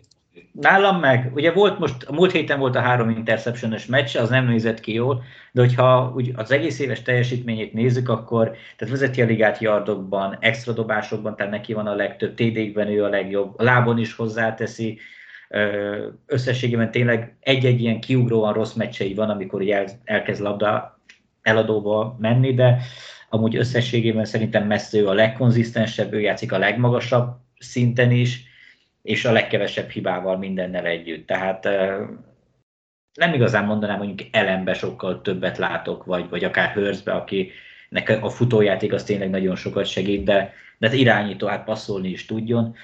Szerintem Mahomes idén abszolút em vé pé szinten játszik, és nagyon meglepne, hogyha a következő három fordulóban olyasmi történ, ami miatt elveszítené. Tehát remélem nem azért adják oda mondjuk Hurtsnek, mert a jó, az ő mérlege a legjobb. Én egyetértek abszolút, az Eagles kommunával kell leboxolnod, hogy miért nem Hurts kapja, bár hogyha tényleg nem fog tudni játszani a Cowboys ellen, akkor szerintem azzal el is dől, hogy Mahomes fogja megkapni majd az év végén.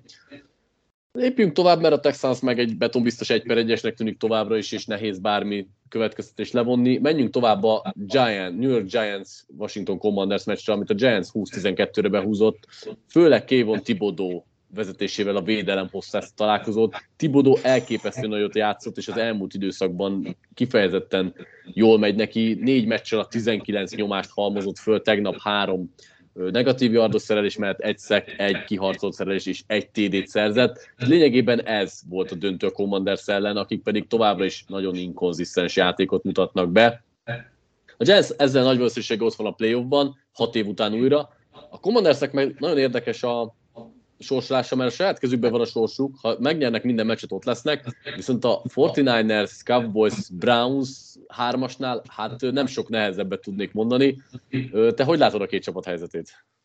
Abszolút így van, tehát az, hogy a Giants is behúzta, és nekik azt hiszem valamilyen relatíve könnyű sorsolásuk lesz, a Coltszal játszanak egyet, az Eaglessel majd a szezon végén, amikor már ők úgyis pihenni fognak, pláne hogyha Hurts megsérült, úgyhogy szerintem a Giants ez így összehozta. A Washington, igen, ő így, így problémás lesz nekik, nagyon nehéz a sorsolás, és nem is igazán jó a játék. Tehát így vannak, így fel volt az előző pár fordulóban egy ilyen helyniki hype, hogy hú, az új Favre, meg ilyen Gunslinger, meg ilyen király, ilyen király, de amúgy ő inkább akadálya ennek a, az offense-nek, és, és most már olyan híreket lehetett olvasni, hogy egy irányítócsere most már lehet, hogy hamarosan megtörténik, de azért tegyük hozzá ez a meccshez, mert hogyha van esetleg Commander szorkuló itt Magyarországon, akkor ő most biztos rohadt ideges volt a meccs után, mert rengeteg nagyon rossz bírói ítélet született. Tehát én most néztem meg a felvételit, ez nagyon sokat megy ezen a diskurzus, és például az, amikor a, az utolsó playben, vagy az utolsó előtti playben elvettek egy döntetlent érő té dét, vagy valami ilyesmi volt a,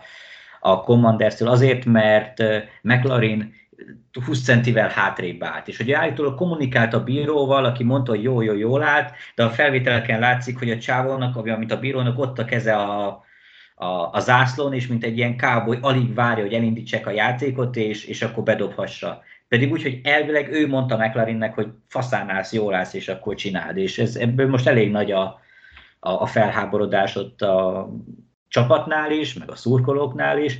Úgyhogy nagyon sok rossz bírói döntés született a Commanders kárára, és hát ebben szerintem alaposan benne is volt ez, mert nagyon egy, nálam nagyon egy szinten van a két csapat, meg egy szinten is volt, de ez a, ez a bíráskodás, ez nálam teljesen tönkretette a meccset.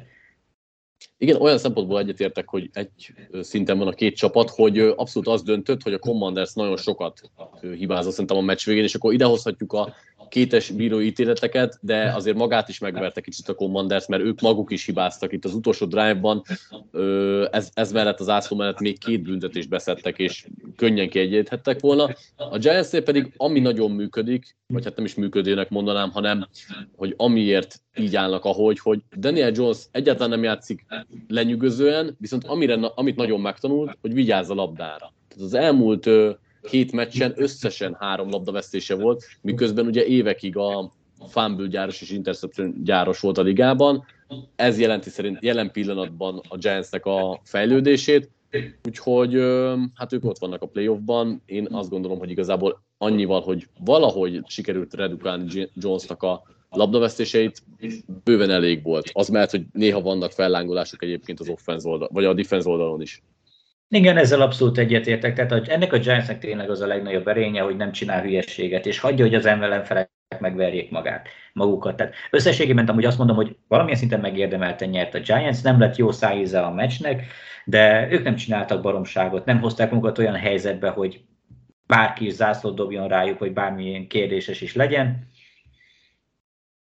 Oké, okay, nem fújták be, nem fújták be, ez van, egy, egy sors majd úgyis visszaadja, ez mindig kiegyenlítődik, de ezt el kell ismerni, hogy D-bolék ezt nagyon jól megcsinálták. Tehát a Giants nem hibázik, Jones nem hibázik, és ez azt jelenti, hogy egy ilyen bottom öt körüli csapat, tehát nem a legtöbben valami oda, oda körül, oda, errefelé vártuk őket, egy ilyen bottom ötös csapat most ott lesz, nem, nem bottom ötös, csak egy odavált csapat ott lesz most a rájátszásban, és szerintem megérdemeltem, mert mert most nem igazán tudnék sok olyan csapatot mondani, akiket szívesebben látnék. Jó, a Lions nyilván már, ami szép focit játszik, de ők majd bejutnak a Commanders helyett, és minden jó lesz. Igen, ne hibázz, ez nagyon fontos szerintem a fociban. Lépjünk egy következő meccsre, ami érdekes módon szintén elég nagy rájátszás relevanciával bírhatott még. Az Atlanta Falcons kikapott huszonegy tizennyolcra a New Orleans Saints-től. Mind a kettő csapat öt kilenccel áll, de vicces módon tök reális sátjuk van arra, hogy bejussanak, mert ugye egy meccs előnye van csak a Buccaneersnek, és azért még három találkozó van. Itt a Falcons még a Ravens el fog játszani a Cardinals-szal, a Buccaneers-szel, a Saints pedig a Browns-szal, az Eagles és a Panthers-szel, tehát nem könnyű egyik csapatnak se a sorsolás. Amiről beszélünk mindenképpen, hogy ugye megtörtént a várva várt irányítóváltás a Falconsnál, Desmond Ridder beállt, kezdett, hát nem tudom, annyira sok köszönet nem volt benne. Mindenesetre a futójáték kétszázharmincegy yardot feltett, ez irányítójáték nélkül továbbra is kevésnek tűnik. Igen, tehát ezt már a Titans is megmutatta, hogy futá, hogy legalább egy közepes passzjáték nélkül nem igazán számít a, a futójáték is. Hát most így lehetne ezen agyalni, hogy akkor ez most Mariotával, hogyha nem ment volna el így sértődöttem, vagy térsérülve, vagy mit tudom én, nem már mondanak itt mindent, hogy akkor ezt talán meg lehetett volna, mert ez a három pont különbség, ez tényleg nem egy behozhatatlan hátrány, és Ridder nem csinált semmit. Tehát de konkrétan, tehát ötven százalékos pontossággal passzolt kilencvenhét yardot. Oké, okay, nem dobott interception, le a kalappal előtte, de még csak ki se tudott mozogni a nyomás alól, tehát négyszer szekkelték, megiromodásai nem voltak, Uh, semmit, tehát semmit nem, nem, nem tett hozzá ez a mérkőzéshez. Tehát, hogy ha csak ezt az egy meccset látnám, akkor eszembe se jutna, hogy benne akár bármilyen potenciál lenne, vagy legalább még egy esélyt kellene neki adni csak azért, mert hogy, hogy akkor nincsen Mariota, tehát ez, ez nagyon kiábrándító volt, és ezt látva hiába öt kilences mérleg, hiába van még ezen kívül két csapatnak, és csak egy meccsre van a Bucks, a Falconstól egyáltalán nem látom. Pedig a futójáték tényleg jól működött, a védelem is még úgy önmagához képest egészen jól teljesített, sikerült megfogni mondjuk a Saintsnek a futójátékát, a passzjátékot már nem annyira, de, de úgy legalább már ez is valami, de, hogy, de konkrétan nincs irányítójáték, tehát ez, ez a nettó semmi, és így pedig nem fognak tudni nyerni, tök mindegy milyen a sorsa, könnyű sorsolással se tudnának, tehát irányító nélkül nem lehet. Szerintem a fordulóban a legrosszabb irányító Ridder volt, és nem vagyok meggyőzve, hogy akár a következő fordulóban lesz nála rosszabb. Igen, azért nem könnyű helyzet nyilván újoncként beállnod a szezon közepén, és sokat nem is vártak tőle, legalább nem adta el a labdát, amit te is kiemeltél. Tyler Algier nevét, ugye a futóit lehet mondani, aki száz harminckilenc yardot és egy té dét szerzett. Saintsről pedig nehéz beszélni, egy nagyon konzervatív gameplannel érkeztek ők is, nem akartak hibázni, és volt egy-két jó felrajzolt playjük. Ez most elég volt egy irányító nélküli Falcons ellen, de hogy teljesen kiszámíthatatlanok, és inkább a gyenge fele konvertálnak. Nem hiszem, hogy egyébként sokkal többet látná belőle, te is gondolom azt tippelt, hogy nem fogják megnyerni ezért a csoportot. Nem, abszolút így van. Tehát a, a védelem még, hát amúgy ugye szoktuk a védelmek regresszálni, tehát jó picit visszaesett, de az még úgy, ahogy még ugye elmegy. De ez az offense tényleg ez, ez, ez nagyon konzervatív, nagyon kiszámítható, nagyon unalmas. Egyszerűen hiába van meg a Sean Payton féle playbook, hogy ha nem tudod azt normálisan használni, semmi koncepció nincsen benne, futás, futás, aztán majd valaki csak passzol egyet. Jó, tényleg el kell ismerni, most volt pár szép trükkös játék, hogy Taysom Hillnek volt egy szép hosszú té dé passza, meg, meg Dalton se csinált hülyeségeket, de, de ez egy Falcons ellen, és, és amúgy tényleg semmi látványos, semmi ér, izgalmas, vagy szinte, szinte semmi nem volt ebben, és és nem látnám, hogy ezt egy picivel jobb csapat ellen hogyan tudnák tartani. És hogy láttuk az eddigi mérleget, vagy látjuk az eddigi mérleget, eddig ez pont ennyire volt elő. Ez egy öt-kilences csapat, ami lehet, hogy lesz mondjuk hat-tízes, vagy hét-tízes a szezon végére, de, de ennyi. Úgyhogy nem hiszem, hogy a... Egyszerűen nem tudom, nem látom egyik csapatban se, hogy a Bucks-t, még ezt a gyenge Bucks-t is behoznák. Igen. Ugye a Saintsnél az is nagy pek, hogy ugye nincs magas pickjük sem, szóval még csak ebből sem tudnak profitálni. A Falconsnál legalább elmondható, hogy ez egy újabb top tízes picknek néz ki, így, hogyha nem jutnak rájátszásba. Ugrunk a következő meccsre, ami szorosabb volt a vártnál, a Philadelphia Eagles huszonöt-húszra győzte le a Chicago Bears-t, és hát nem ez volt az Eaglesnek a legjobb meccse, meg Hurtsnek sem, aki leginkább a lábainak köszönhetően mentette meg ezt a napját magának, meg hát á jé. Brown mentette meg neki, aki száznyolcvanegy yardot termelt, Hurts pedig három té dét és hatvanegy yardot futott. Érdekes volt ez a Chicago-i gameplan ellene, mert se nem állították meg az ő futó próbálkozásait, se Brown nem sikerült levédekezni, hát nyilván a, a Bears számára is teljesen elúszott a szezon. Az egyetlen fénypont, hogy Fields megint csodálatosan játszott, kilencvenöt yard, vagyis hát nehéz azt jól megfogni, mert azt nem mondanám, hogy csodálatosan játszott, de a futójáték az megint megállíthatatlan volt, kilencvenöt yardot termelt, ezúttal interception sem dobott, nyilván a Bears szezonja az elúszott. Ö, itt inkább arra, arról kérdeznélek, hogy az Eagles helyzetét te hogy látod? Ugye tizenhárom egyel állnak, megvan a kényelmes előnyük, te mennyire feküdnél rá arra, hogy pihentessenek, vagy pedig nyilván most Hurts a sérülés miatt kell amúgy is, de hogy mennyire ültetnéd ki mondjuk az el, a következő három meccsben a kezdők nagy részét? Hát azért szerintem még egy meccsre azt mondom, hogy oké. Okay. Tehát mondjuk az utolsó fordulóban nagyon meglepne, hogyha egyetlen kezdő is beöltözne, mert, mert az úgy fölösleges. Tehát pihenjék ki magukat, pláne hogyha Hurts se fog játszani. De hogy három meccset kiülni azért az elég sok lenne. Tehát az, az kell ez az, szerintem ez a napi rutin, ez nyilván nem vagyok profi sportoló, de nem tudom, hogy ez hogy megy, de az úgy logikusnak tűnik, hogy, hogy azért kell a, az a meccs rutin, hogy legalább, hogyha két hetet kihagysz, az még úgy, úgy, úgy belefér, mondjuk rá, de azért már rengetegszer láttuk, hogy a, a bágyik után visszatérő csapatok azért azért elég rozsdásak, és nem is mindig sikerült ezt a rozsdást időbe leverni magukról. Úgyhogy én azt nem tudom elképzelni, hogy három meccsen keresztül padoztatnának. Pláne, hogy azért most a, jön a Cowboys, és hogyha nem lesz Hurts, abból simán lehet egy vereség, és akkor utána még egy győzelem azért mindenképpen kellene, hogy biztos meg legyen a, az első kiemelés, úgyhogy én szerintem két meccset még végig fognak tolni a kezdők, akár Hurts-el, akár nélküle, és csak az utolsóra fognak pihenni, mert oké, okay, sérülésveszély az mindig benne van, de hogy három hetet vagy két hetet kiüljenek, úgyhogy még van egy bágyikük is, azt szerintem, azt szerintem nagyon kontraproduktív lenne. Itt egy nagyon érdekes kérdés van egyébként a Saints elleni utolsó meccsen, ugye elvileg ott pihenhetnének, de azért sem szabad pihenniük, mert hogyha megverik a Saints, ugye az a saját draft pozíciókat javítják, mert a Saintsnek rosszabb lesz a mérlege, úgyhogy ezért is küzdhetnek. Más kérdés, hogy hogyan fognak vélekedni, ha mondjuk Hurts nem egészséges teljesen, akkor megéri-e csak azért bedobni, hogy mondjuk egy-két helyen jobb helyen draftoljanak. Nem tudom, nagyon, ez egy nagyon fura szituáció így az eladott draft pickkel, és azzal, hogy a Saints ennyire szezon, gyenge szezont fut. Hát de legalább így küzdeni fognak. Ez mondjuk egy, tényleg, ez eszembe se jutott, de amúgy ez egy nagyon jó meglátás, mert azért nem mindegy. Tehát az az egy veresség a Saintsnek az akár két-három draft pozíciót is jelenthet, és akkor nem mindegy, hogy a tizedik helyen húzol, vagy mondjuk a hatodikon, hetediken, szóval az megint egy ilyen fontos dolog lenne. Ráadásul az Eagles ezzel szeret játszani, tehát ők adtak le meccset már a szezon végén, az nem ezzel az edzői garnitúrával, de ők így kon- konkrétan számolnak ezekkel a pikkekkel, meg előre terveznek, úgyhogy meglepne, hogyha leadnák. Már csak azért is, mert ugye még sok van a szezonból, másrészt meg tényleg akkor a pikk, hát az, az is sokat számít. Már csak azért is megéri nekik megverni a szénzt. Fán szituáció.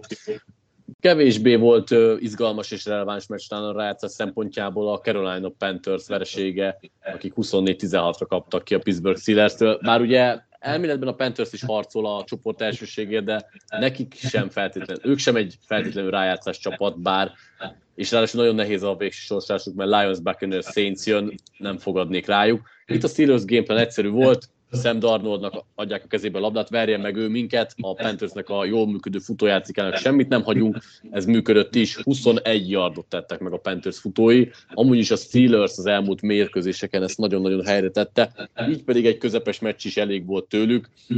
Ö, így, hogy igazából egyik csapat számára sem annyira releváns, vagy volt releváns a mérkőzés, nehéz konzekvenciákat levonni, inkább csak annyit kérdeznék, hogy így közép-hosszú távon hogy látod a csapatok helyzeteit? Hmm. Hát a Panthers az kuka. Tehát már úgy olyan szinten kuka, hogy ott valószínűleg lesz egy edzőváltás, nem tartom kizártnak, hogy egy, egy gé em-váltás is, bár ez még nyilván gondolom, mint vita tárgya lesz náluk, de te kell egy új irányító. Ugye a Mayfieldet elcserélték, Darnoldnak lejár a szerződés, és kizárt, hogy vele hosszabbítanának, ha csak nem ilyen egy-két millióért, már fizetek neki eleget. Úgyhogy most Saints ott áll, vagy micsoda a Panthers az ott tart, mint a Colts, hogy kellene egy új főedző, kellene egy, valószínűleg egy új general manager, meg kellene egy új irányító. És akkor itt megint azt tudom mondani, hogy én középtávon nem látom, hogy ez a Panthers, ez hová fog jutni, pláne úgyhogy ez az öt-kilences mérleg pont arra jó, hogy a legjobb kubi prospektekre gyakorlatilag esélyese legyen. És az meg kizárt, hogy mondjuk Brady pont hozzájuk fog igazolni a, a piacon. Mondjuk, ha egy kárt szereznének, akkor az még talán valamilyen szinten előrelépés, de, de most nem hiszem, hogy egy, egy ilyen alapvetően piacon harminc-negyven milliós irányítóra költenék a pénzüket, pláne úgy, hogy azért Kár sem az a tipikus franchise irányító, akivel egy fél év alatt itt csettintésre fog csapatot építeni, úgyhogy szerintem a Panthers az most hát négy-öt évig az egy eléggé kukás időszak lesz, aztán hát a szerencséjük van, de, de nem látom így a középtávon ezt a nagy fejlődési lehetőséget. A Steelers meg jó kérdés, mert valahogy már megint ott vannak a, a pozitív mérleg környékén, pekjükre most nem lehet nyolc-nyolcat szerezni, úgyhogy valószínűleg Tomlinnak karrierje során először nem lesz meg a pozitív mérleg, de... Ezért hajthattak egyébként a leginkább, hogy ez meglehessen. Amúgy nem lehetetlen, mert a sérülésekkel tüzdelt Ravens, ugye a Raiders és a Browns van még vissza. Nem azt mondom, hogy erre fogadnék, de éppességgel akár össze is jöhet. Hát amúgy igen. És de ugye ez az egy céljuk maradt. Igen, és ahogy te is kiemelted, a, az, utolsó, az utóbbi fordulóban nagyon összerakták ezt a futás elleni védelmet, té jé Watt visszajött és egy állat, úgyhogy még így a védelem az kifejezetten jól néz is ki. Szerzik a labdákat, alakítják ki a turnovereket. Konkrétan ugye az elmúlt négy fordulóban nem kaptak tizenhét pontnál egyszer sem többet. Ugye most tizenhatot, előtte tizenhatot szintén, előtte is tizenhatot, előtte tizenhetet, szóval azért össze van rakva. Kicsit talán késő jön, de... lehet, hogy egy nyolc-kilenc vagy kilenc-nyolc benne van ebben jelenleg. Igen, és azért a, a szezon elejéhez képest ez egy abszolút pozitív zárása lenne az idénynek. Az a kérdés, hogy akkor most hát, ha Pickett vissza tud jönni, és akkor még kicsit fejlődik, kicsit gyakorol, és akkor, akkor ez egy, tényleg egy ilyen win-win szitu lenne. Azért nagyon remélem, hogy nem Trubiskyt kell nézni. Annak ellenére, hogy most nem volt borzasztó, de... de azért Trubiskyból ennyi bőven elég, és pláne, hogy egyébként a Ravens ellen az előző körök nettó miatta buktak. Tehát a három interceptionje az, és két pont volt ugye a végén a különbség, tehát az egy az egybe rajta ment el, úgyhogy nagyon remélem, hogy Pickett kikerül. A... Azt hiszem neki agyrázkódása van most, úgyhogy ő már a jövő héten remélem, hogy játszani tud, mert azért őt érdekesebb nézni, meg látni, hogy akkor lesz-e belőle tényleg valami. Igen, és hát a következő meccsen is igazából a magáról meccsről keveset lehet beszélni. A Denver Broncos huszonnégy tizenötre megvert az Arizona Cardinals, ugye az csere irányítók csatájában, itt Brett Ripien irányította a Broncos és Colt McCoy a Cardinals. Broncos futójáték nagyon-nagyon fölé lett, és Brett Ripiennel huszonnégy pontot sikerült föltenni, ami Russell Wilson kezdésével és vég, úgyhogy végigjátszott a meccset egyszer sem sikerült. Ugye azért a száz hatvannyolc futott yard az nagyban segítette Ripien munkáját. Itt is azt kérdezném tőled, hogy közép-hosszú távon mit látsz ezekről a csapatoktól, mert egyikük sincsen könnyű helyzetben. Hát nincsen. Gondolom biztos nagyon élvezted ezt a meccset. Fennmaradtál, megnézted minden. Szok, szokás szerint mi minden idei Broncos meccset nagyon élveztem. Igen, úgyhogy ez nagyon jó volt. Hát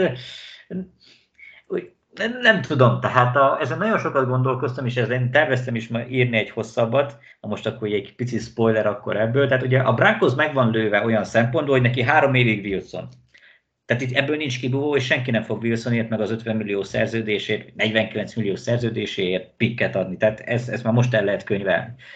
A, és még nem is biztos, hogy lemondanék Wilsonról, mert én sok, tehát nem játszik jól, de amúgy sokkal nagyobb probléma az, hogy a rendszer körülötte nem annyira jó, és szerintem Hackett az, az elmúlt évtized, már úgy értem az évek kétezer-tíz óta, a legrosszabb főedzői kinevezés volt. Tehát egy ilyen Steve Wilks szint, akit egy év után ki kell vágni, mert te teljesen vakon van. Tehát a, amit látunk, az sem megy neki, tehát time management, bármi, de a, a meccs közbeni döntések, a taktika alakítása, ahogy látszik, nem is tudja összetartani ezt az egész egységet.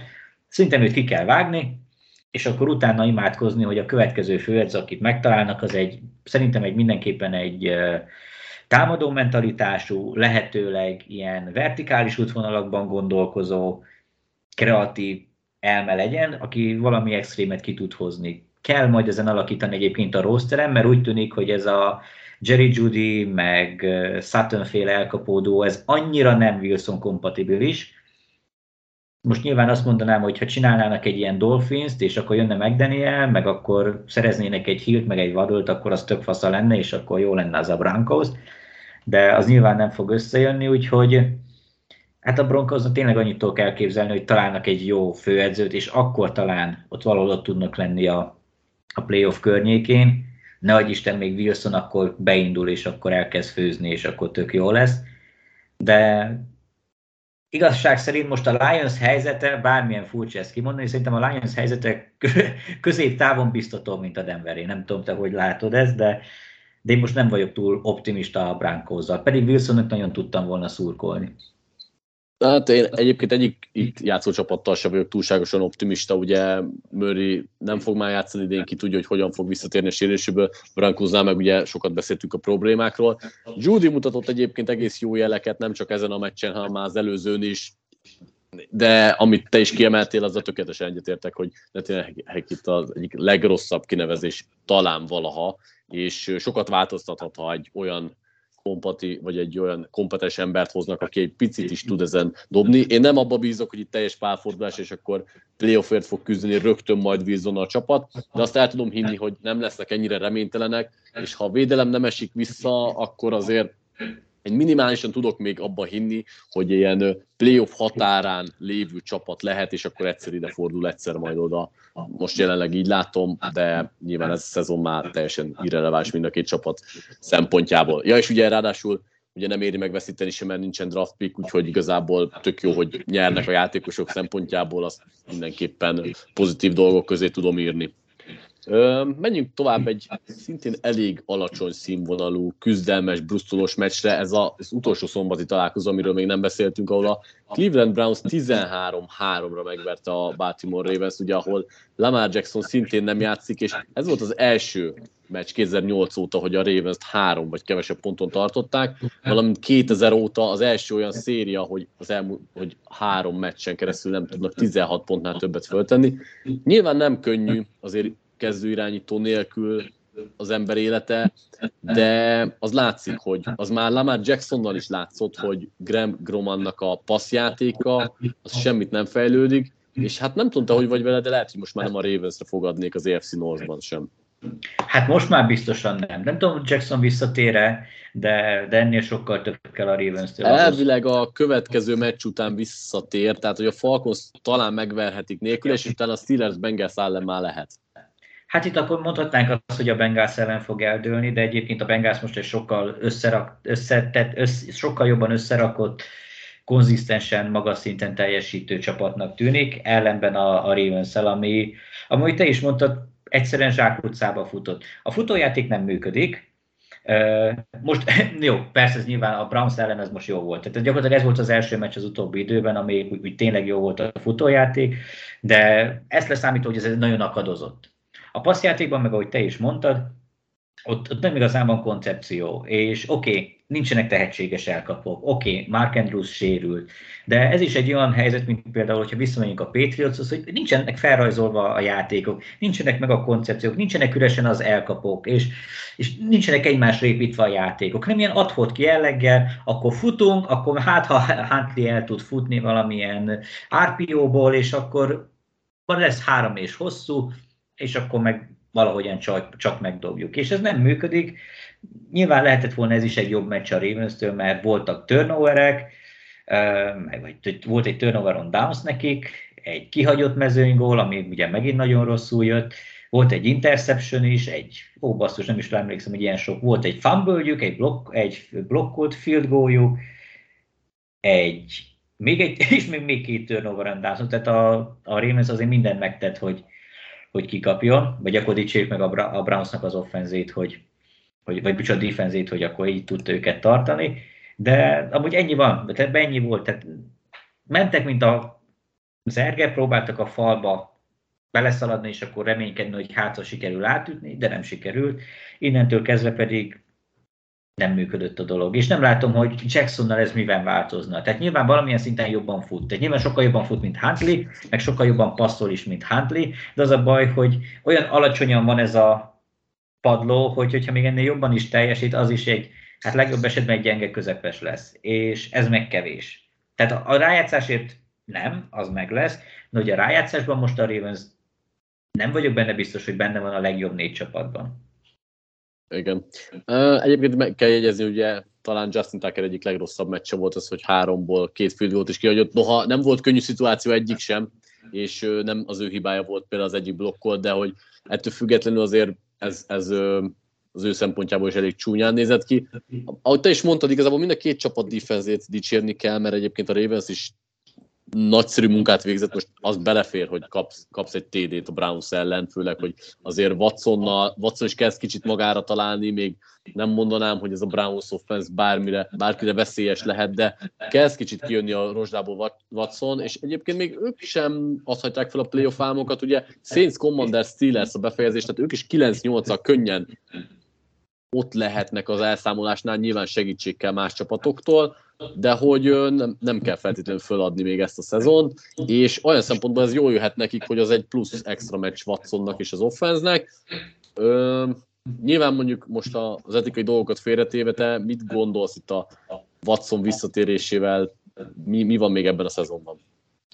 Hát ez nagyon jó lenne látni egy végre egy jobb meccset. Tehát az látszik, hogy Watson meccsről meccsre egy picivel jobb. Csak az a baj, az annyira kicsi ez a, ez a javulási tendencia, hogy, hogy nem tudom, hogy ebből még idén lesz-e valami. Tehát mondjuk most is huszonnyolc passzából tizennyolc volt jó, száz hatvanegy yardért és egy té déért.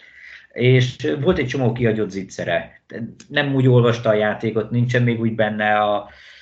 a a meccsben, a lábon se volt annyira hatékony, oké, volt egy nagy futása, de azon kívül meg, meg nem jöttek össze ezek a dolgok. Nyilván tehetsége biztos ott van, meg azért csak egy évet hagyott ki, szóval nem hiszem, hogy amúgy elfelejtett játszani, de nem vagyok benne biztos, hogy ez a, hát igazából másfél éves kihagyás után most így vissza tud jönni, és és még annyit hozzá tud tenni ehhez a csapathoz, hogy ebből rájátszás legyen. Tehát tényleg a sorsolás nem a legnehezebb, de egyelőre Watson nem játszik annyira jól, hogy, hogy azt mondjam, hogy mindegyik meccsen esélyes lesz, vagy mindegyik meccsen simán, vagy jó eséllyel behúzza a Browns, innentől kezdve pedig nehéz mit mondani. A jövő az meg egy másik kérdés, hogyha tényleg eltekintünk az etikai dolgoktól, akkor jövőre viszont ez a Browns egy nagyon potens csapat lehet, ahogy egyébként így előzetesen így nagyjából vártuk. Aztán most ezen meg lehet vitatkozni, hogy most minek örülnénk jobban, hogy legyen egy jó játszó Watson, meg egy sikeres Browns, vagy hát azok után, amiket tett, akkor meg szenvedjen mindenki, szóval ez egy ilyen érdekes dolog, de csak szakmai oldalról nézve szerintem ez jó lesz a Brownsnak, vagy be fog jönni. Ha nem is idén, de jövőre ez, ez jó lehet, mert azért lát, most, most is volt pár olyan jelenete, ami tényleg extra volt. Csak az a baj, hogy kevés, tehát nem ennyit szoktunk meg tőle, de, de azért látszik, hogy, hogy javul és fejlődik, és valószínűleg még fog is. Igen, igazából szerintem a jövő szezon lesz nagyon mérvadó ebből a szempontból. És akkor mivel kedreggel veszünk fel az adást, így az utolsó meccsünkre rákanyarodva, még a Monday Night Footballról is tudunk pár szót beszélni, nem feltétlenül hosszan, mert nem volt annyira érge- érdekes. A Green Bay Packers huszonnégy tizenkettőre megverte a Los Angeles Rams. Nem jött Baker Mayfieldtől az újabb csoda. Megmondom őszintén, ugye közvetítettem is a meccset, hogy belülről úgy tűnt, hogy a Packers szempontjából az egyik legjobb meccs volt ez a tegnapi, nem azt mondom, hogy elájultam a játékuktól, de hogy úgy nagyjából korrekt volt összeratva, egyetlen egy nagyon csúnya Aaron Rodgers interception-t leszámítva működött a támadójáték, a red zone-ban néha akadozott, de hogy nagyon szép, szisztematikus, rövid szituációs támadójátékkal haladtak előre, és a második fél időben abszolút összekapta magát a Packers defense is, itt Quay Walkert lehet dicsérni, aki az elmúlt három meccsen elkezdi kicsit törleszteni a szezon elején bemutatott csúnya játékot. Hát a Remző meg ennyi van, tehát hogy nem, nem is vártam sokkal többet ettől a meccstől.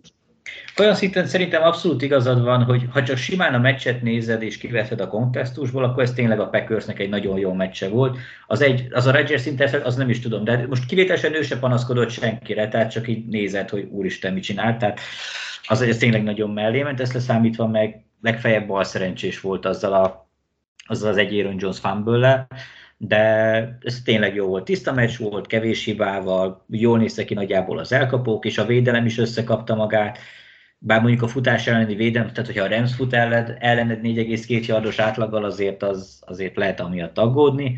De amúgy ez tiszta, sima meccs volt, és nagyon magabiztosan hozta be azt a, meccs, azt, azt a győzelmet a Packers. Ráadásul az utolsó drive, az a kilenc perces, nem tudom én hány játékból álló, tökéletes, sem levezetett támadásról, az valami parádés volt. Tehát az az egész forduló egyik legszebbje, azért mindenképpen jár a dicséret. Csak hát azért hozzá kell tenni, hogy ez a Rams, ez nem is az, hogy egy, egy nem is egy rossz formában lévő címvédő, hanem ez konkrétan a Rams C csapata volt. Tehát hiányzott a két, az első és második számú irányító, első és második számú elkapó, a támadófal háromötöde, és akik ott pályára léptek, azok is már inkább harmadik számúak voltak, kiesett meccs közben a kezdő center, uh, hiányzott Aaron Donald, ugye, és oké, okay, lehoztak egy ilyen minőségi csapat ellen egy uh, viszonylag magabiztos győzelmet, de szerintem ezt a Rams-t, konkrétan ezt a Rams-t, szerintem nincs két-három csapat, amelyik uh, ne tudnám megverni az egész ligában. Szóval azért ezt így kell kezelni. Jövő héten azt hiszem a Packers a Dolphins ellen fog játszani, ott majd azért inkább kiderül, hogy mennyire is kezd jó formában lenni, vagy reménykedhet még a Packers a rájátszásba, mert ezt a Rams már tényleg csak az nem veri meg, aki nagyon nem akarja. Lásd a Panthers. De azért én ettől még nem lelkesednék. Tehát ez egy kötelező győzelem volt a Packersnek, még él a rájátszás remény, nagyon helyes, meg is érdemelték a győzelmet a játékok alapján, de azért az ellenfél az ellenfél. Tehát mint hogyha a Texans verték volna meg. Tehát Tehát még, még könnyebb dolguk is volt ezzel. Ja, persze, és lelkesednék, csak tényleg ez egy végre sallagmentesen lehozott meccs volt. Na hát köszi, Józsi, végig is értük a meccseken, nem lett egy rövid adás, de jókat beszélgettünk, úgyhogy köszi, hogy beugrottál az összefoglalópodra, és nektek is köszönjük, hallgatók, hogy megint velünk tartottatok, jövő héten találkozunk, sziasztok! Sziasztok!